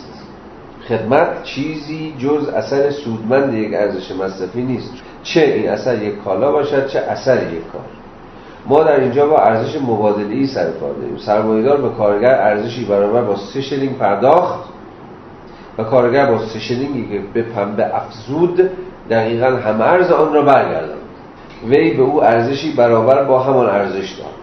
دوست ما که تاکنون تمام خودپسندی سرمایه را به نمایش گذاشته است، ناگهان رفتار بی‌تکلف یکی از کارگرهایش را پیشه می‌کند و با حیرت فریاد می‌زند: مگر من کار نکردم؟ مگر من کار سرپرستی را انجام نداده و آیا ریسنده را نپاییدم؟ و مگر این کار نیز ارزش خلق نمی کنم؟ ناظر و مدیرش شانه بالا می اندازد. در همین حال سرمایه‌دار با قهقهه‌ای و حالت متکبرانه قبلی خود باز می گردد. کل این روزخوانی فقط برای گمراه کردن ما، وگرنه خود وی پشیزی هم برای این حرفها ارزش قائل نیست. این گونه ترفندها و شعبده‌بازی‌ها را به استادان اقتصاد سیاسی و علوم وزارت بابت همین کارها پول می‌گیرند. یعنی که اقتصاد سیاسی که حواسمون به این سمت دوستون بگوشونه که آقا این سرمایه‌دار، این کارآفرین هم داره پا به پای کارگرها کار می‌کنه. حالا کارش ممکن از این چی باشه؟ نظارت بر کار، برنامه‌ریزی مراحل تولید، طراحی فرآیند فروش، چگونگی تامین مواد خام، همه اینها هم فرآیند کار. ولی مارکس در اینجا به نظرم فقط با یک رتوریک ساده از این میپره. جهش های مارکس تو کاپیتال خیلی جهش هایی که مارکس بجایی که مواجه بشه با استدلال فقط بیاره میگه خفش رو روزه نخون و تمام. این با این از این حرفش نمیزده که خلاصه فرایند برنامه‌ریزی کار شد، برنامه‌ریزی مراحل کار، شرایط همین تامین مواد خام، شرایط فروش و غیره و غیره و غیره که بخشی از فرایند تولیده، بخشی از فرایند تولیده. اینها جایگاهش کجاست؟ یا هیچ جایگاهی نداره؟ باز روی سادگی میگه خیلی هیچ چی نیست، اینا ارزشی تولید نمی‌کنه. همین سادگی. اگر سرمایه‌دار رو از روند تولید جدا بکنی، همون پتانسیل بود که سرمایه‌دار اصلا تو تولید نقشی نداره، نه برنامه‌ریزی می‌کنه، نه تو تولید شرکت داره، نه چیزی. فقط سرمایه‌اش رو داره می‌چاره. و تمام برنامه‌ریزی مدیران تولید هر کدوم از اینو همه کارگر هستن، یعنی همه برای دستمزدی هستن. اینجا اون برای یه خود قضیه مارکس رو انتزاع میکنه این مسئله. الان تو این بخش در ارتباط با این که چگونه در کارگر ارزش رو داره توضیح میده، ولی مثلا تو بخش دیگر کاملتر اینو قشنگ باز میکنه و سرمایه رو جدا از عوامل اجرایی میبینه. شما اگه منظور میگه کارگاه کوچیکی برای خودش داره میره خرید میکنه، چیز میکنه، استادکار استادکار اگه منظور تو استادکار شما میتونید بگید که خرید کرده، ولی اون بنیانی که مارکس میسازه بنیانی هستش که بر اساس اینکه سرمایه از تولید جدا هستش، سرمایه دار از تولید جدا هست.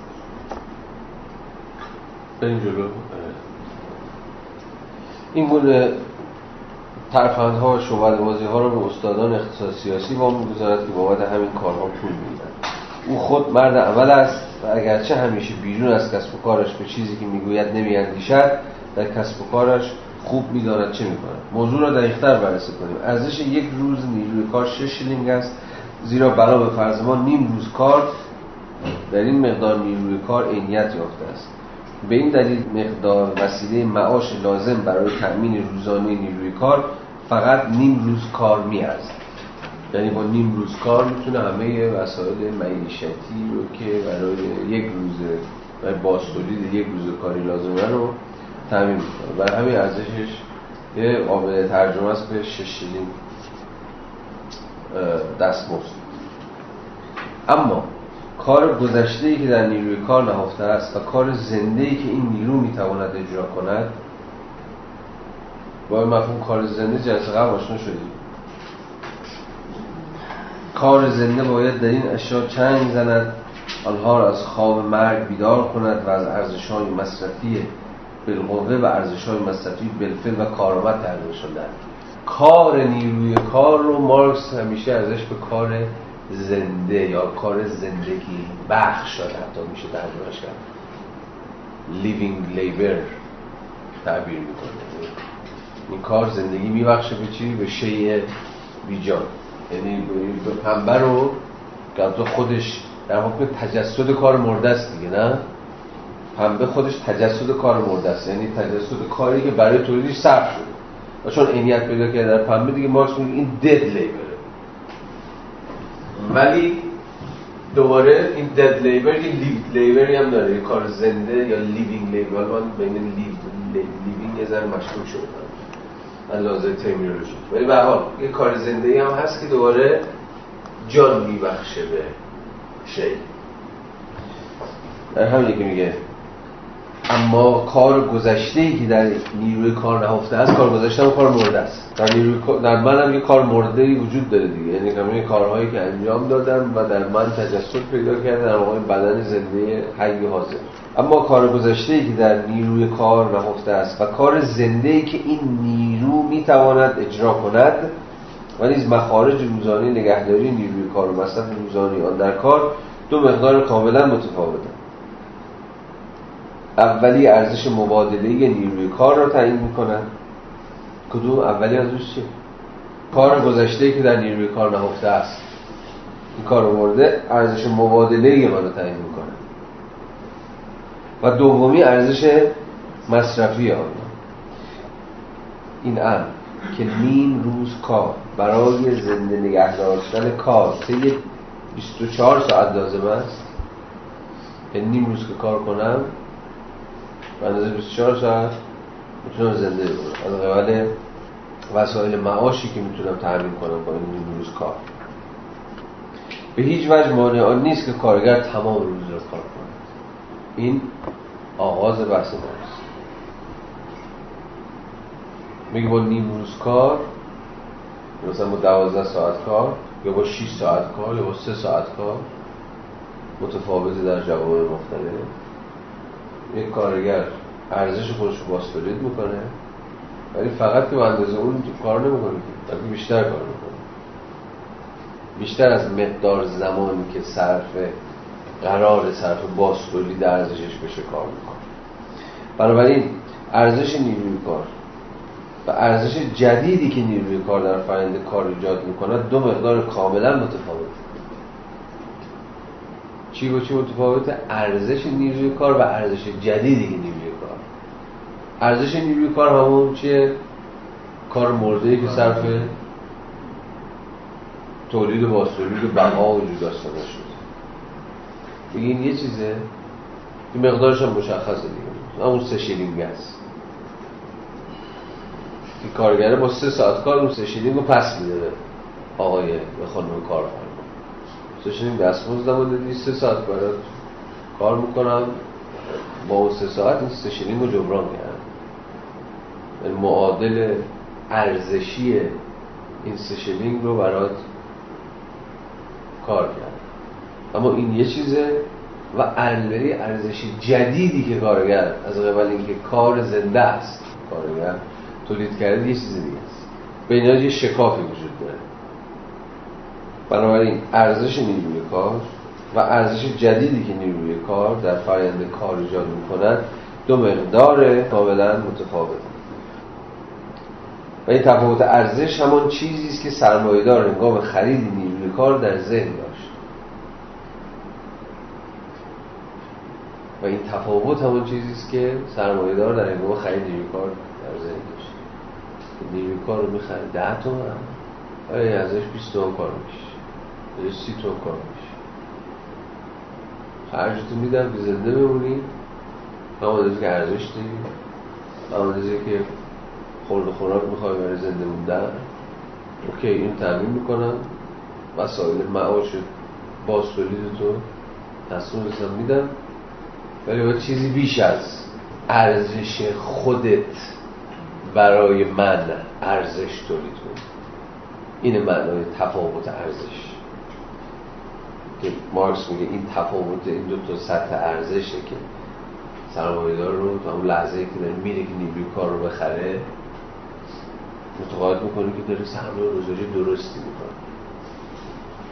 کیفیت مفید نیروی کار که به مدد آن نخ و کفش ساخته میشود به نظر سرمایه‌دار صرفاً شرط لازم برای فعالیت اوست، زیرا برای خلق ارزش کار باید به شکل مفیدی صرف شود. آنچه حقیقتاً برای تعیین کننده بود ارزش مصرفی ویژه‌ای بود که این کالا دارد. این بحثو قبلاً کرده بود توی فصل‌های قبلی. ارزش مصرفی ویژه‌ای داره نیروی کار برخلاف ارزش مصرفی دیگر کالاهاست.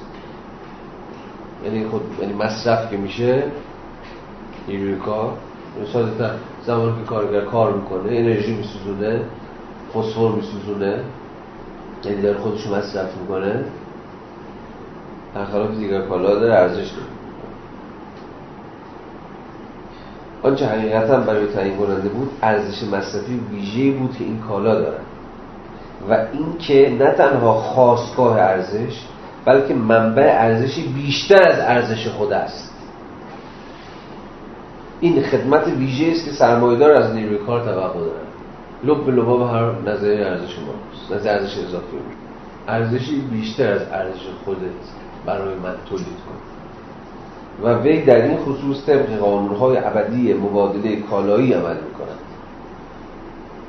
در واقع فروشنده نیروی کار مانند فروشنده هر کالای دیگری ارزش مبادله‌ای کالایش را تحقق می‌بخشد و ارزش مصرفی آن را به طرف مقابل واگذار می‌کند. او نمی‌تواند یکی را داشته باشد بدون آنکه دیگری را بدهد. ارزش مصرفیش کارگر میده، یعنی چی ارزش مصرفیش؟ یعنی زور بازو شد به درد کاری که بخوره رو ارزش مصرفی رو بهت میدم، ارزش مبادله‌ای ما ازت میگیرم. ارزش مبادله‌ای من چیه؟ همان مقدار ارزشی که برای واسولیدم لازمه. دستمزدم رو بده، ارزش مصرفی رو بهت میدم.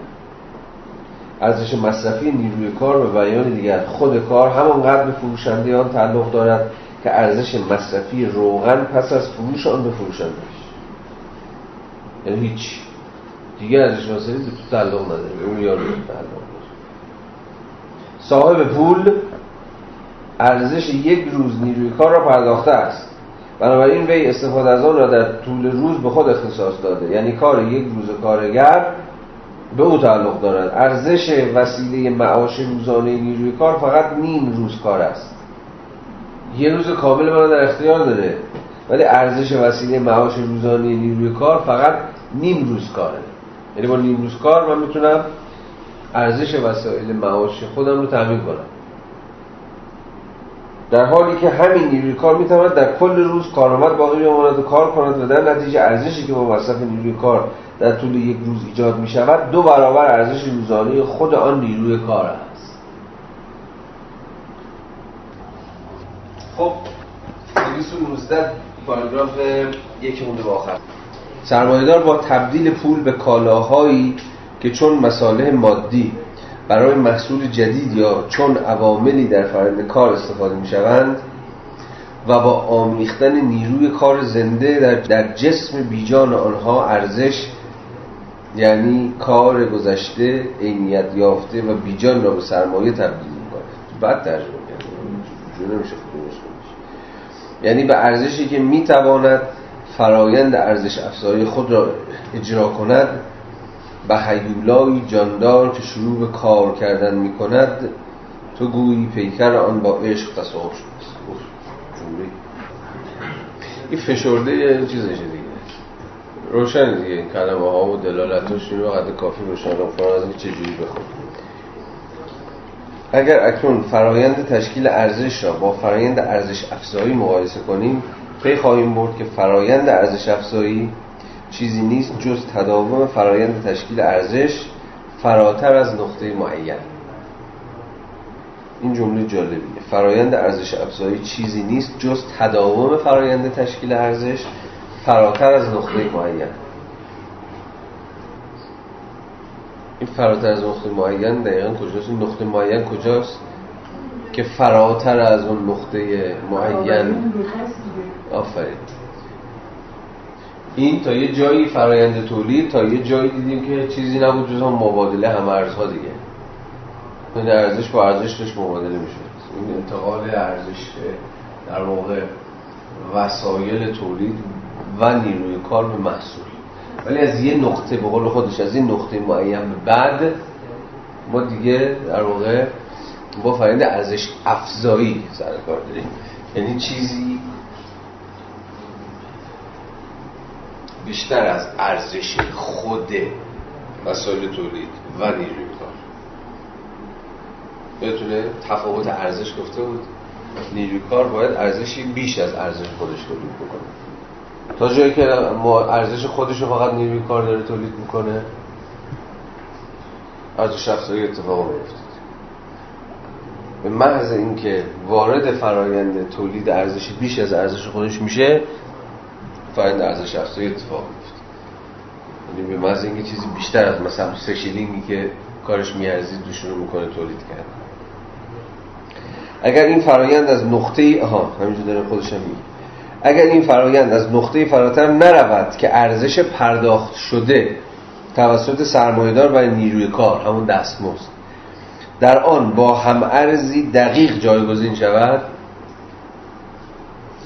ما فقط با فرایند تشکیل ارزش می‌رسیم.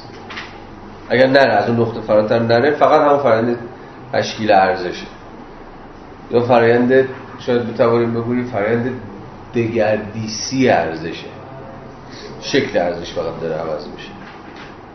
اما اگر فراتر از اون نقطه ادامه یابد، یعنی همون نقطه هم ارزیه ارزش نیروی کار، یعنی همونجا متوقف بشه، همونجا از اونجا به بعد ادامه پیدا کنه، به فرآیند ارزش افزایی تبدیل میشه. اگر جلوتر برویم و فرآیند تشکیل ارزش را با فرآیند کار مقایسه کنیم، پی خواهیم برد که فرآیند دوم عبارت از کار مفیدی است که ارزش‌های مصرفی تولید. در اینجا حرکت از لحاظ کیفی با توجه به نوع خاص محصول تولید شده و مطابق با قصد و محتوای حرکت مد نظر قرار می‌گیرد. اما اگر این حرکت به عنوان فرایند تشکیل ارزش مشاهده شود، همین فرایند کار تنها به صورت کمی بازنموده می‌شود. در اینجا موضوع فقط بر سر زمانی است که کار برای انجام عملیات خود لازم دارد، یا مدتی که طی آن نیروی کار به نحو مفیدی صرف می‌شود. در اینجا کالاهایی که وارد فرآیند کار میشوند دیگر به عنوان عناصر مادی با کارکرد مشخص در نظر گرفته نمیشوند که نیروی کار با هدفی معین روی آنها عمل میکند. آنها صرفاً به عنوان کمیت‌های معین کار انگیت یافته در نظر گرفته میشوند. کار چه از پیش در وسایل کار گنجیده و چه توسط نیروی کار افزوده شده باشد، تنها بر حسب مقدار زمانش در نظر گرفته می شود. این کار برابر با ساعتها، روزها و غیره است. علاوه بر این، زمان صرف شده در تولید تنها تا جایی منظور می شود که از لحاظ اجتماعی برای تولید ارزش مصرفی لازم باشد. این امر پیامدهای گوناگونی دارد. نیروی کار باید تحت شرایط متعارف عمل کند. مثلا اگر ماشین نخریسی از لحاظ اجتماعی ابزار غالب کار در ریسندگی باشد، نباید چرخ ریسندگی در اختیار ریسنده قرار بگیرد. همین دیگه از وسایل متعارف باید استفاده کرد، به این دلیل که ارزش هر کالا زمان کاره باز اون اجتماعاً لازم دیگه، اون چیزی که عرف در اون جامعه برای تولید اون کالا. اگه برای در واقع ریسندگی ماشین نخریسی لازمه، یا مده، یا چه می‌دونم رایجه، متعارفه، از چرخ ریسندگی قدیمی‌تره و بنابراین یک کالایی در زمان بیشتری تولید میکنه و ارزش بیشتری از این حال تولید میکنه، بنابراین جبران هم انتقال ارزشش و هم جبران ارزش نیروی کاری که باش کار میکنه دشوارتر خواهد بود و با قیمت بیشتری خواهد بود. زمانی که بدیهیه که شما باید از ماشین نخریسی استفاده کنید به جای استفاده از چرخ. روشنه دیگه. پنبه نیز نباید چنان بنجل باشد که هر لحظه پاره شود، بلکه باید کیفیت مرغوبی داشته باشد. در غیر این همه معنای زمان کار اشغال لازم، هم که در هر جامعه‌ای در هر دوره تاریخی سطح معینی داره. در غیر این صورت در هر دو حالت ریسنده بیش از آنچه از لحاظ اجتماعی برای تولید یک پوند لازم است وقت صرف خواهد کرد و در این صورت زمان اضافی نه ارزش می‌آفریند نه پول. برای یه سرمایه‌دار بهتره که با استفاده از مثلا همون ماشین نخریسی زمان کارش لازم هی کمتر بکنه دیگه. مثلا اگر یه کاری 10 ساعت کار میکنه، در همون یه ساعت اول بتونه اون مقداری رو که به شکل مزد دریافت میکنه رو بتونه در همون یه ساعت اول تولید کنه و آقای صاحب پول از این بابت خیالش راحت میشه. ولی خب حالا 9 ساعت دیگه که داری کار میکنی دیگه برای من داری کار میکنی، نه برای تو یه ساعت برای خودت کار میکنی و خب دستمزدش رو میگیری. همه بس با اثر اون 9 ساعت باقی است. حالا اینا رو همه رو مارکس در ادامه صورتبندی میکنه که سرمایه چه آپشن‌هایی داره برای افزایش نرخ ارزش اضافه. یکیش همین بود دیگه، زمان کار لازم برای جبران دستمزد کارگر رو بتونی زمان رو کم. این در گروهی چیه؟ رشد تکنولوژی. یکی دیگرش چیه؟ یه فرض دیگرش طول ساعت رو بیشتر، یعنی بشه 10 ساعت دوام میگیره. میره تو تاریخ و مثال میزنه که چگونه بورژوازی نوظهور انگلستان در قرن 18 و 19 تلاش کرد که تا میتونه کشف بده طول زمان کاری رو. حتی میگه جایی تا 18 ساعت هم کار میشه. حالا به اینا میرسیم. اما خصوصیت متعارف عوامل عینی کار به سرمایه‌دار بستگی دارد، نه کارگر. یعنی به سرمایه‌دار وابسته است که مثلا عوامل عینی چیز چیه؟ عوامل عینی کار همون ماشین‌آلات مثلا مواد اولیه است و اینا میگه به کارگر مربوط نیست، سرمایه‌داره که اینا رو تعیین می‌کنه، شرایط متعارف رو تعیین می‌کنه. شرط دیگر این است که خود نیروی کار باید کارایی متعارف داشته باشد. اما خود نیروی کار هم باید متعارف باشه. این نیروی کار میانگین که از هر آدمی طبیعتاً انتظار داریم که بتونه مثلا در این 1 ساعت ایکس مقدار کار انجام بده. نیروی کار در رشته‌ای که به کار گرفته می‌شود باید صاحب مهارت، چالاکی و سرعت میانگین باشد که در آن رشته غالب است و سرمایه‌دار ما خوب دقت کرد که نیروی کار با چنین کیفیت متعارفی در بازار کار بخره.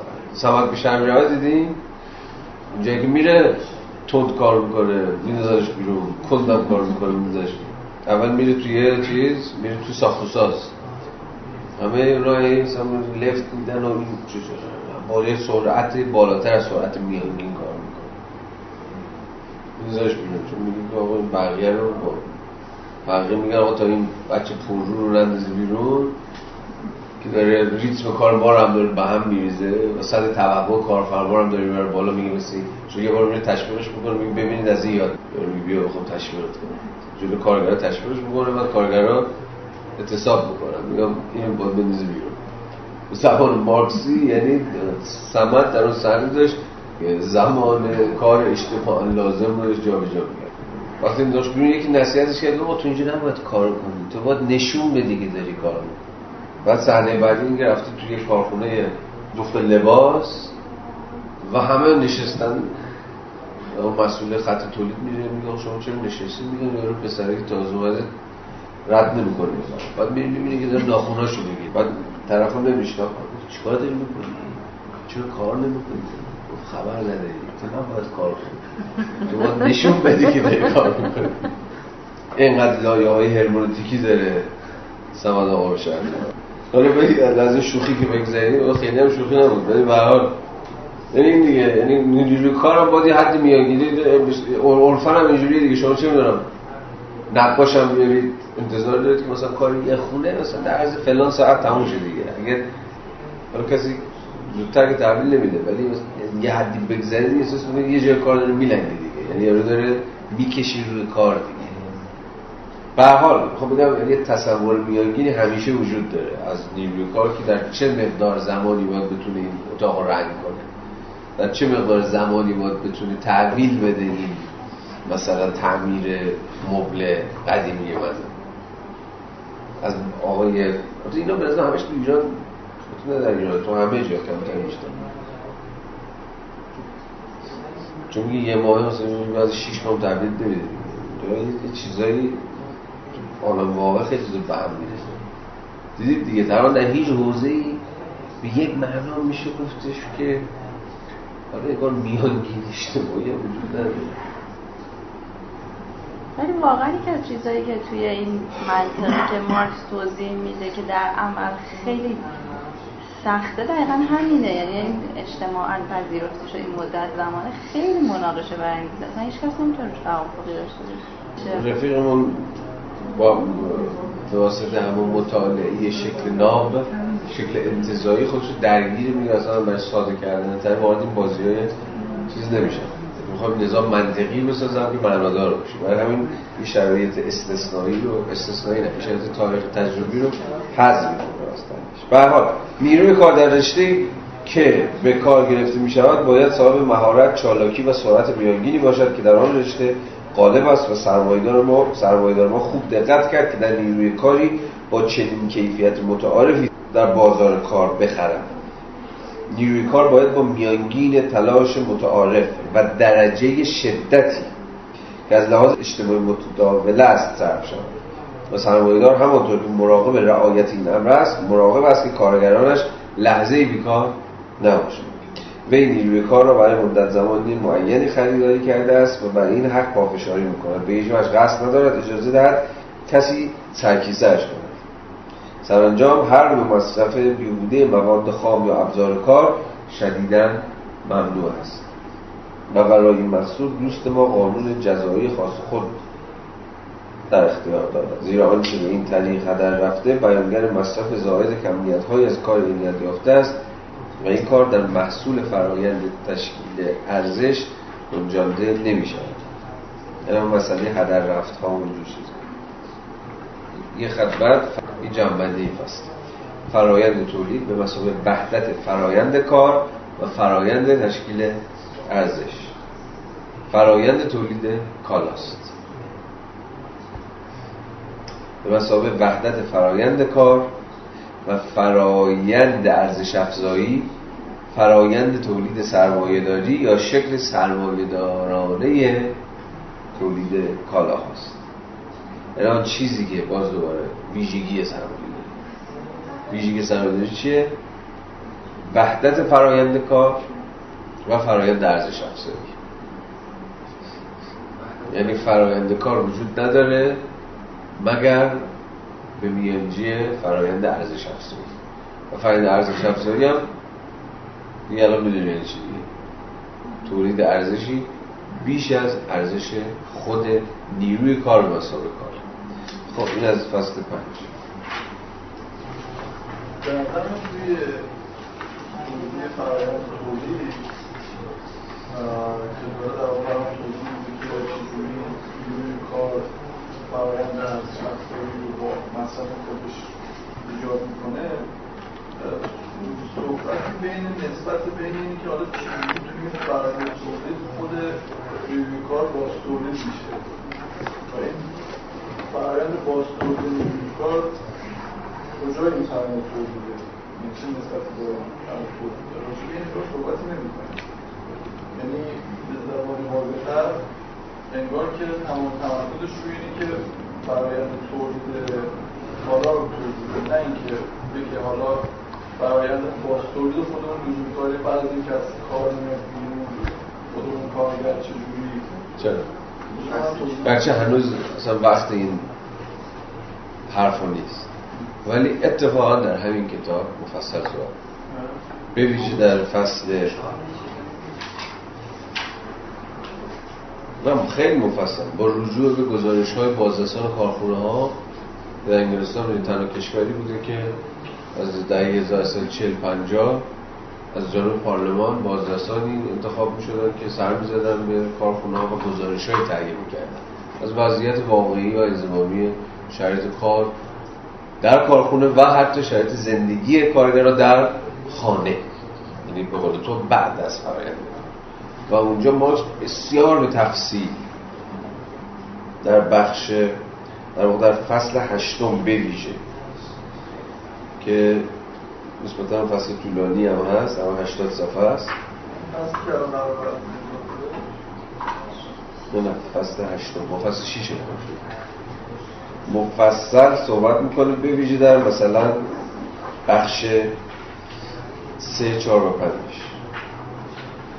روزکاری و شبکاری، مبارزه برای کار روزانه متعارف، قانونهای افزایش اجباری کار روزانه، مبارزه برای کار روزانه متعارف، قانونهای محدود کردن اجباری ساعات کار.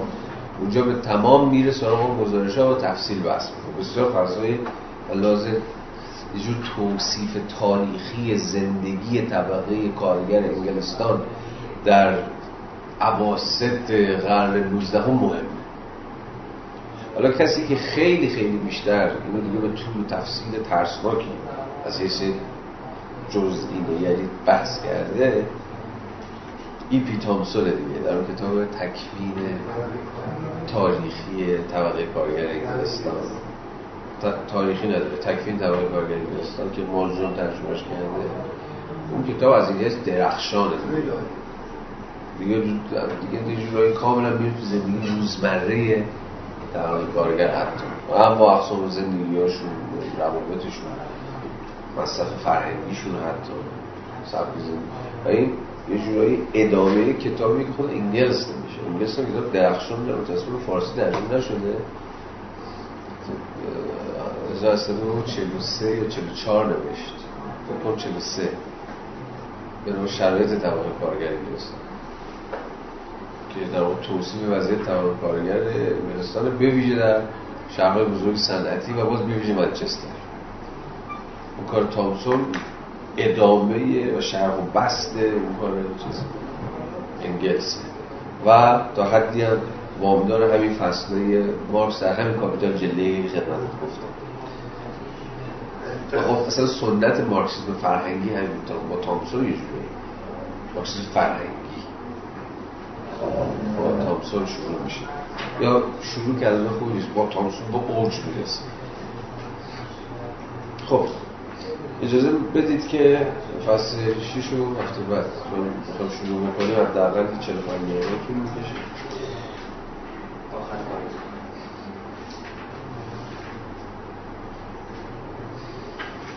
کنایه است چون به خیلی روشن بود. آره آخه اینجا دیگه از زبان سرمایه‌دار صحبت نمی‌کنه، بله بله. ارزشی که با مصرف نیروی کار در طول یک روز ایجاد می‌شود 2 برابر ارزش روزانه خود آن نیروی کار است. این واقعیت اقبال می‌کنه. بعد زمانی می‌تونه سطح خود مارکس رو ادعا بکنه که بی‌عدالتی حاصل نشده که نیروی کار به اندازه ارزش خودش برای کارگر ارزش داره بی‌عدالتی نشده. حالا خیلی باید یعنی کنایه فقط میمونه داره تیکه میندازه، یعنی میگه که مثلا ما برگردیم به اون فصلی که از چیز صحبت کرده بود، آزادی، برابری، مالکیت و امتحان بزنیم در نهایت سلاست نشون داده بود که چه دریوری های این داستان ها به نظر در پرت مبادله این اون آره پرتو اون بخش باید اینو ببینیم چه اتفاقی افتاده. چون اصلا کل نظریه، چون مارکس که نظریه عدالت نداره، مارکس نظریه بی‌عدالتی داره و اصل نظریه بی‌عدالتیش که همون نظریه استثمارشه و از نظر استثمارش هم چیزی نیست جز تصاحب همین ارزش اضافی، و این ارزش اضافی هم چیزی نیست جز کار پرداخت نشده. این بنیان نظری بی‌عدالتی مارکس، بی‌عدالتی ذاتیه به قول اون جامعه سرمایه‌داری که استثمار میکنه. استثمار کارگری یعنی چی؟ یعنی همین دیگه. کارگر بخش اعظم کار روزانه‌اش رو برای خودش کار نمیکنه، ولی یکی دیگه داره کار میکنه. ارزشی که داره تولید میکنه میره تو جیب یه بابای دیگه. این اساس نظر استثمار مارکس. برای این به هیچ وجه در حق فروشنده بی‌عدالتی نشده است و باید همین در گفتم در ترکیب اون فرازهای اون بخش بگیم. آخه توی اون بحث چیزی که داره میگه تو ساعت مبادله است که این جوری به نظر میرسه. برای اینکه بفهمیم چجوری به نظر میرسه، چی به نظر میرسه، همون بهتامی آزادی و برابری و اینا.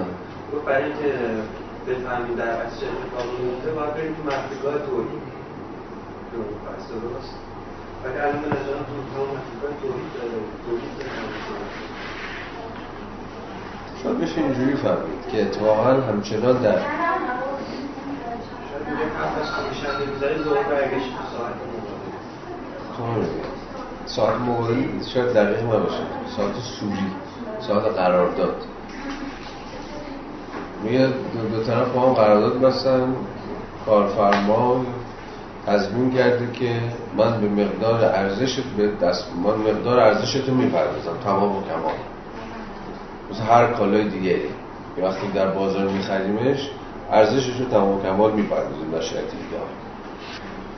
کارفرما یا اون صاحب پول هم تضمین کرده که تمام ارزش من رو پرداخت میکنه، دستش درد نکنه، تمام ارزش من رو پرداخت میکنه. به این معنی بی‌عدالتی صورت نگرفت. اما اگر من بنا به ویژگی ذاتی خودم، ویژگی تاکید روی ویژه، و حسب ویژه بودن ذاتی خودم ارزشی بیش از ارزشی که سرمایه‌دار صرف من کرده تولید میکنم، نوش جون سرمایه‌دار اون، ولی به تعهد خودش عمل کرده، با من مثل هر کالای دیگه‌ای رفتار کرده، ارزش اون رو پرداخت کرده، دمش هم گرم.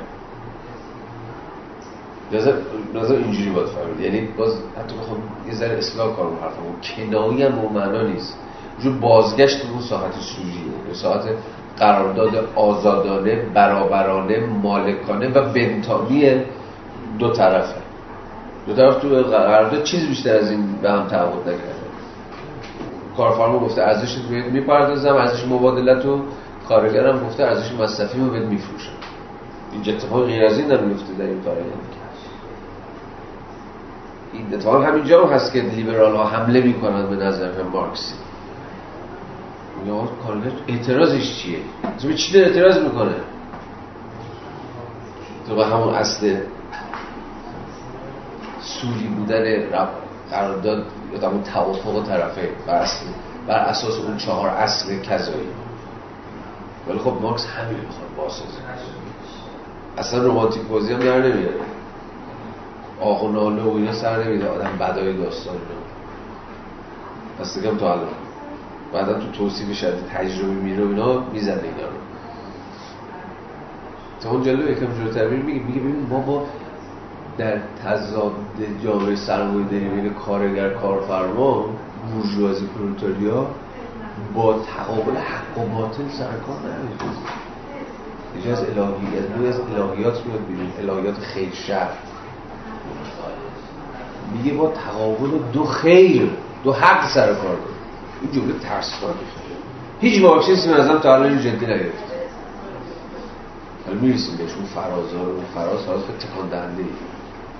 میگه دعوای کارفرما، کارگر، بورژوازی، پرولتاریا تقابل دو حقه. هر دو این ترسناک میکنه کار رو. یکی آدم بده ماجرا باشه که آدم خوبه ماجرا باشه که تکلیف از قبل روشنه. حالا اونجا برسیم چیزتر با هم صحبت مفصلتر میتونیم صحبت بکنیم، چون تقابل دو حق یعنی کارفرما کاری غیر از چیزی که از همون اولش اعلام کرد انجام نمیده. اینه به نظر تنش این فرازها این فکر کنم یه زن پایمدار شد که چرا داره میگه، ولی بی‌عدالتی اتفاق نیفتاد. این بی‌عدالتی نیست، ولی اگه بی‌عدالتی نیست درست سوال سرجه شد. اگه بی‌عدالتی نیست پس چرا باید علیهش قیام کرد؟ ببادید. خب مرسی، تمام کردید. من رو امروز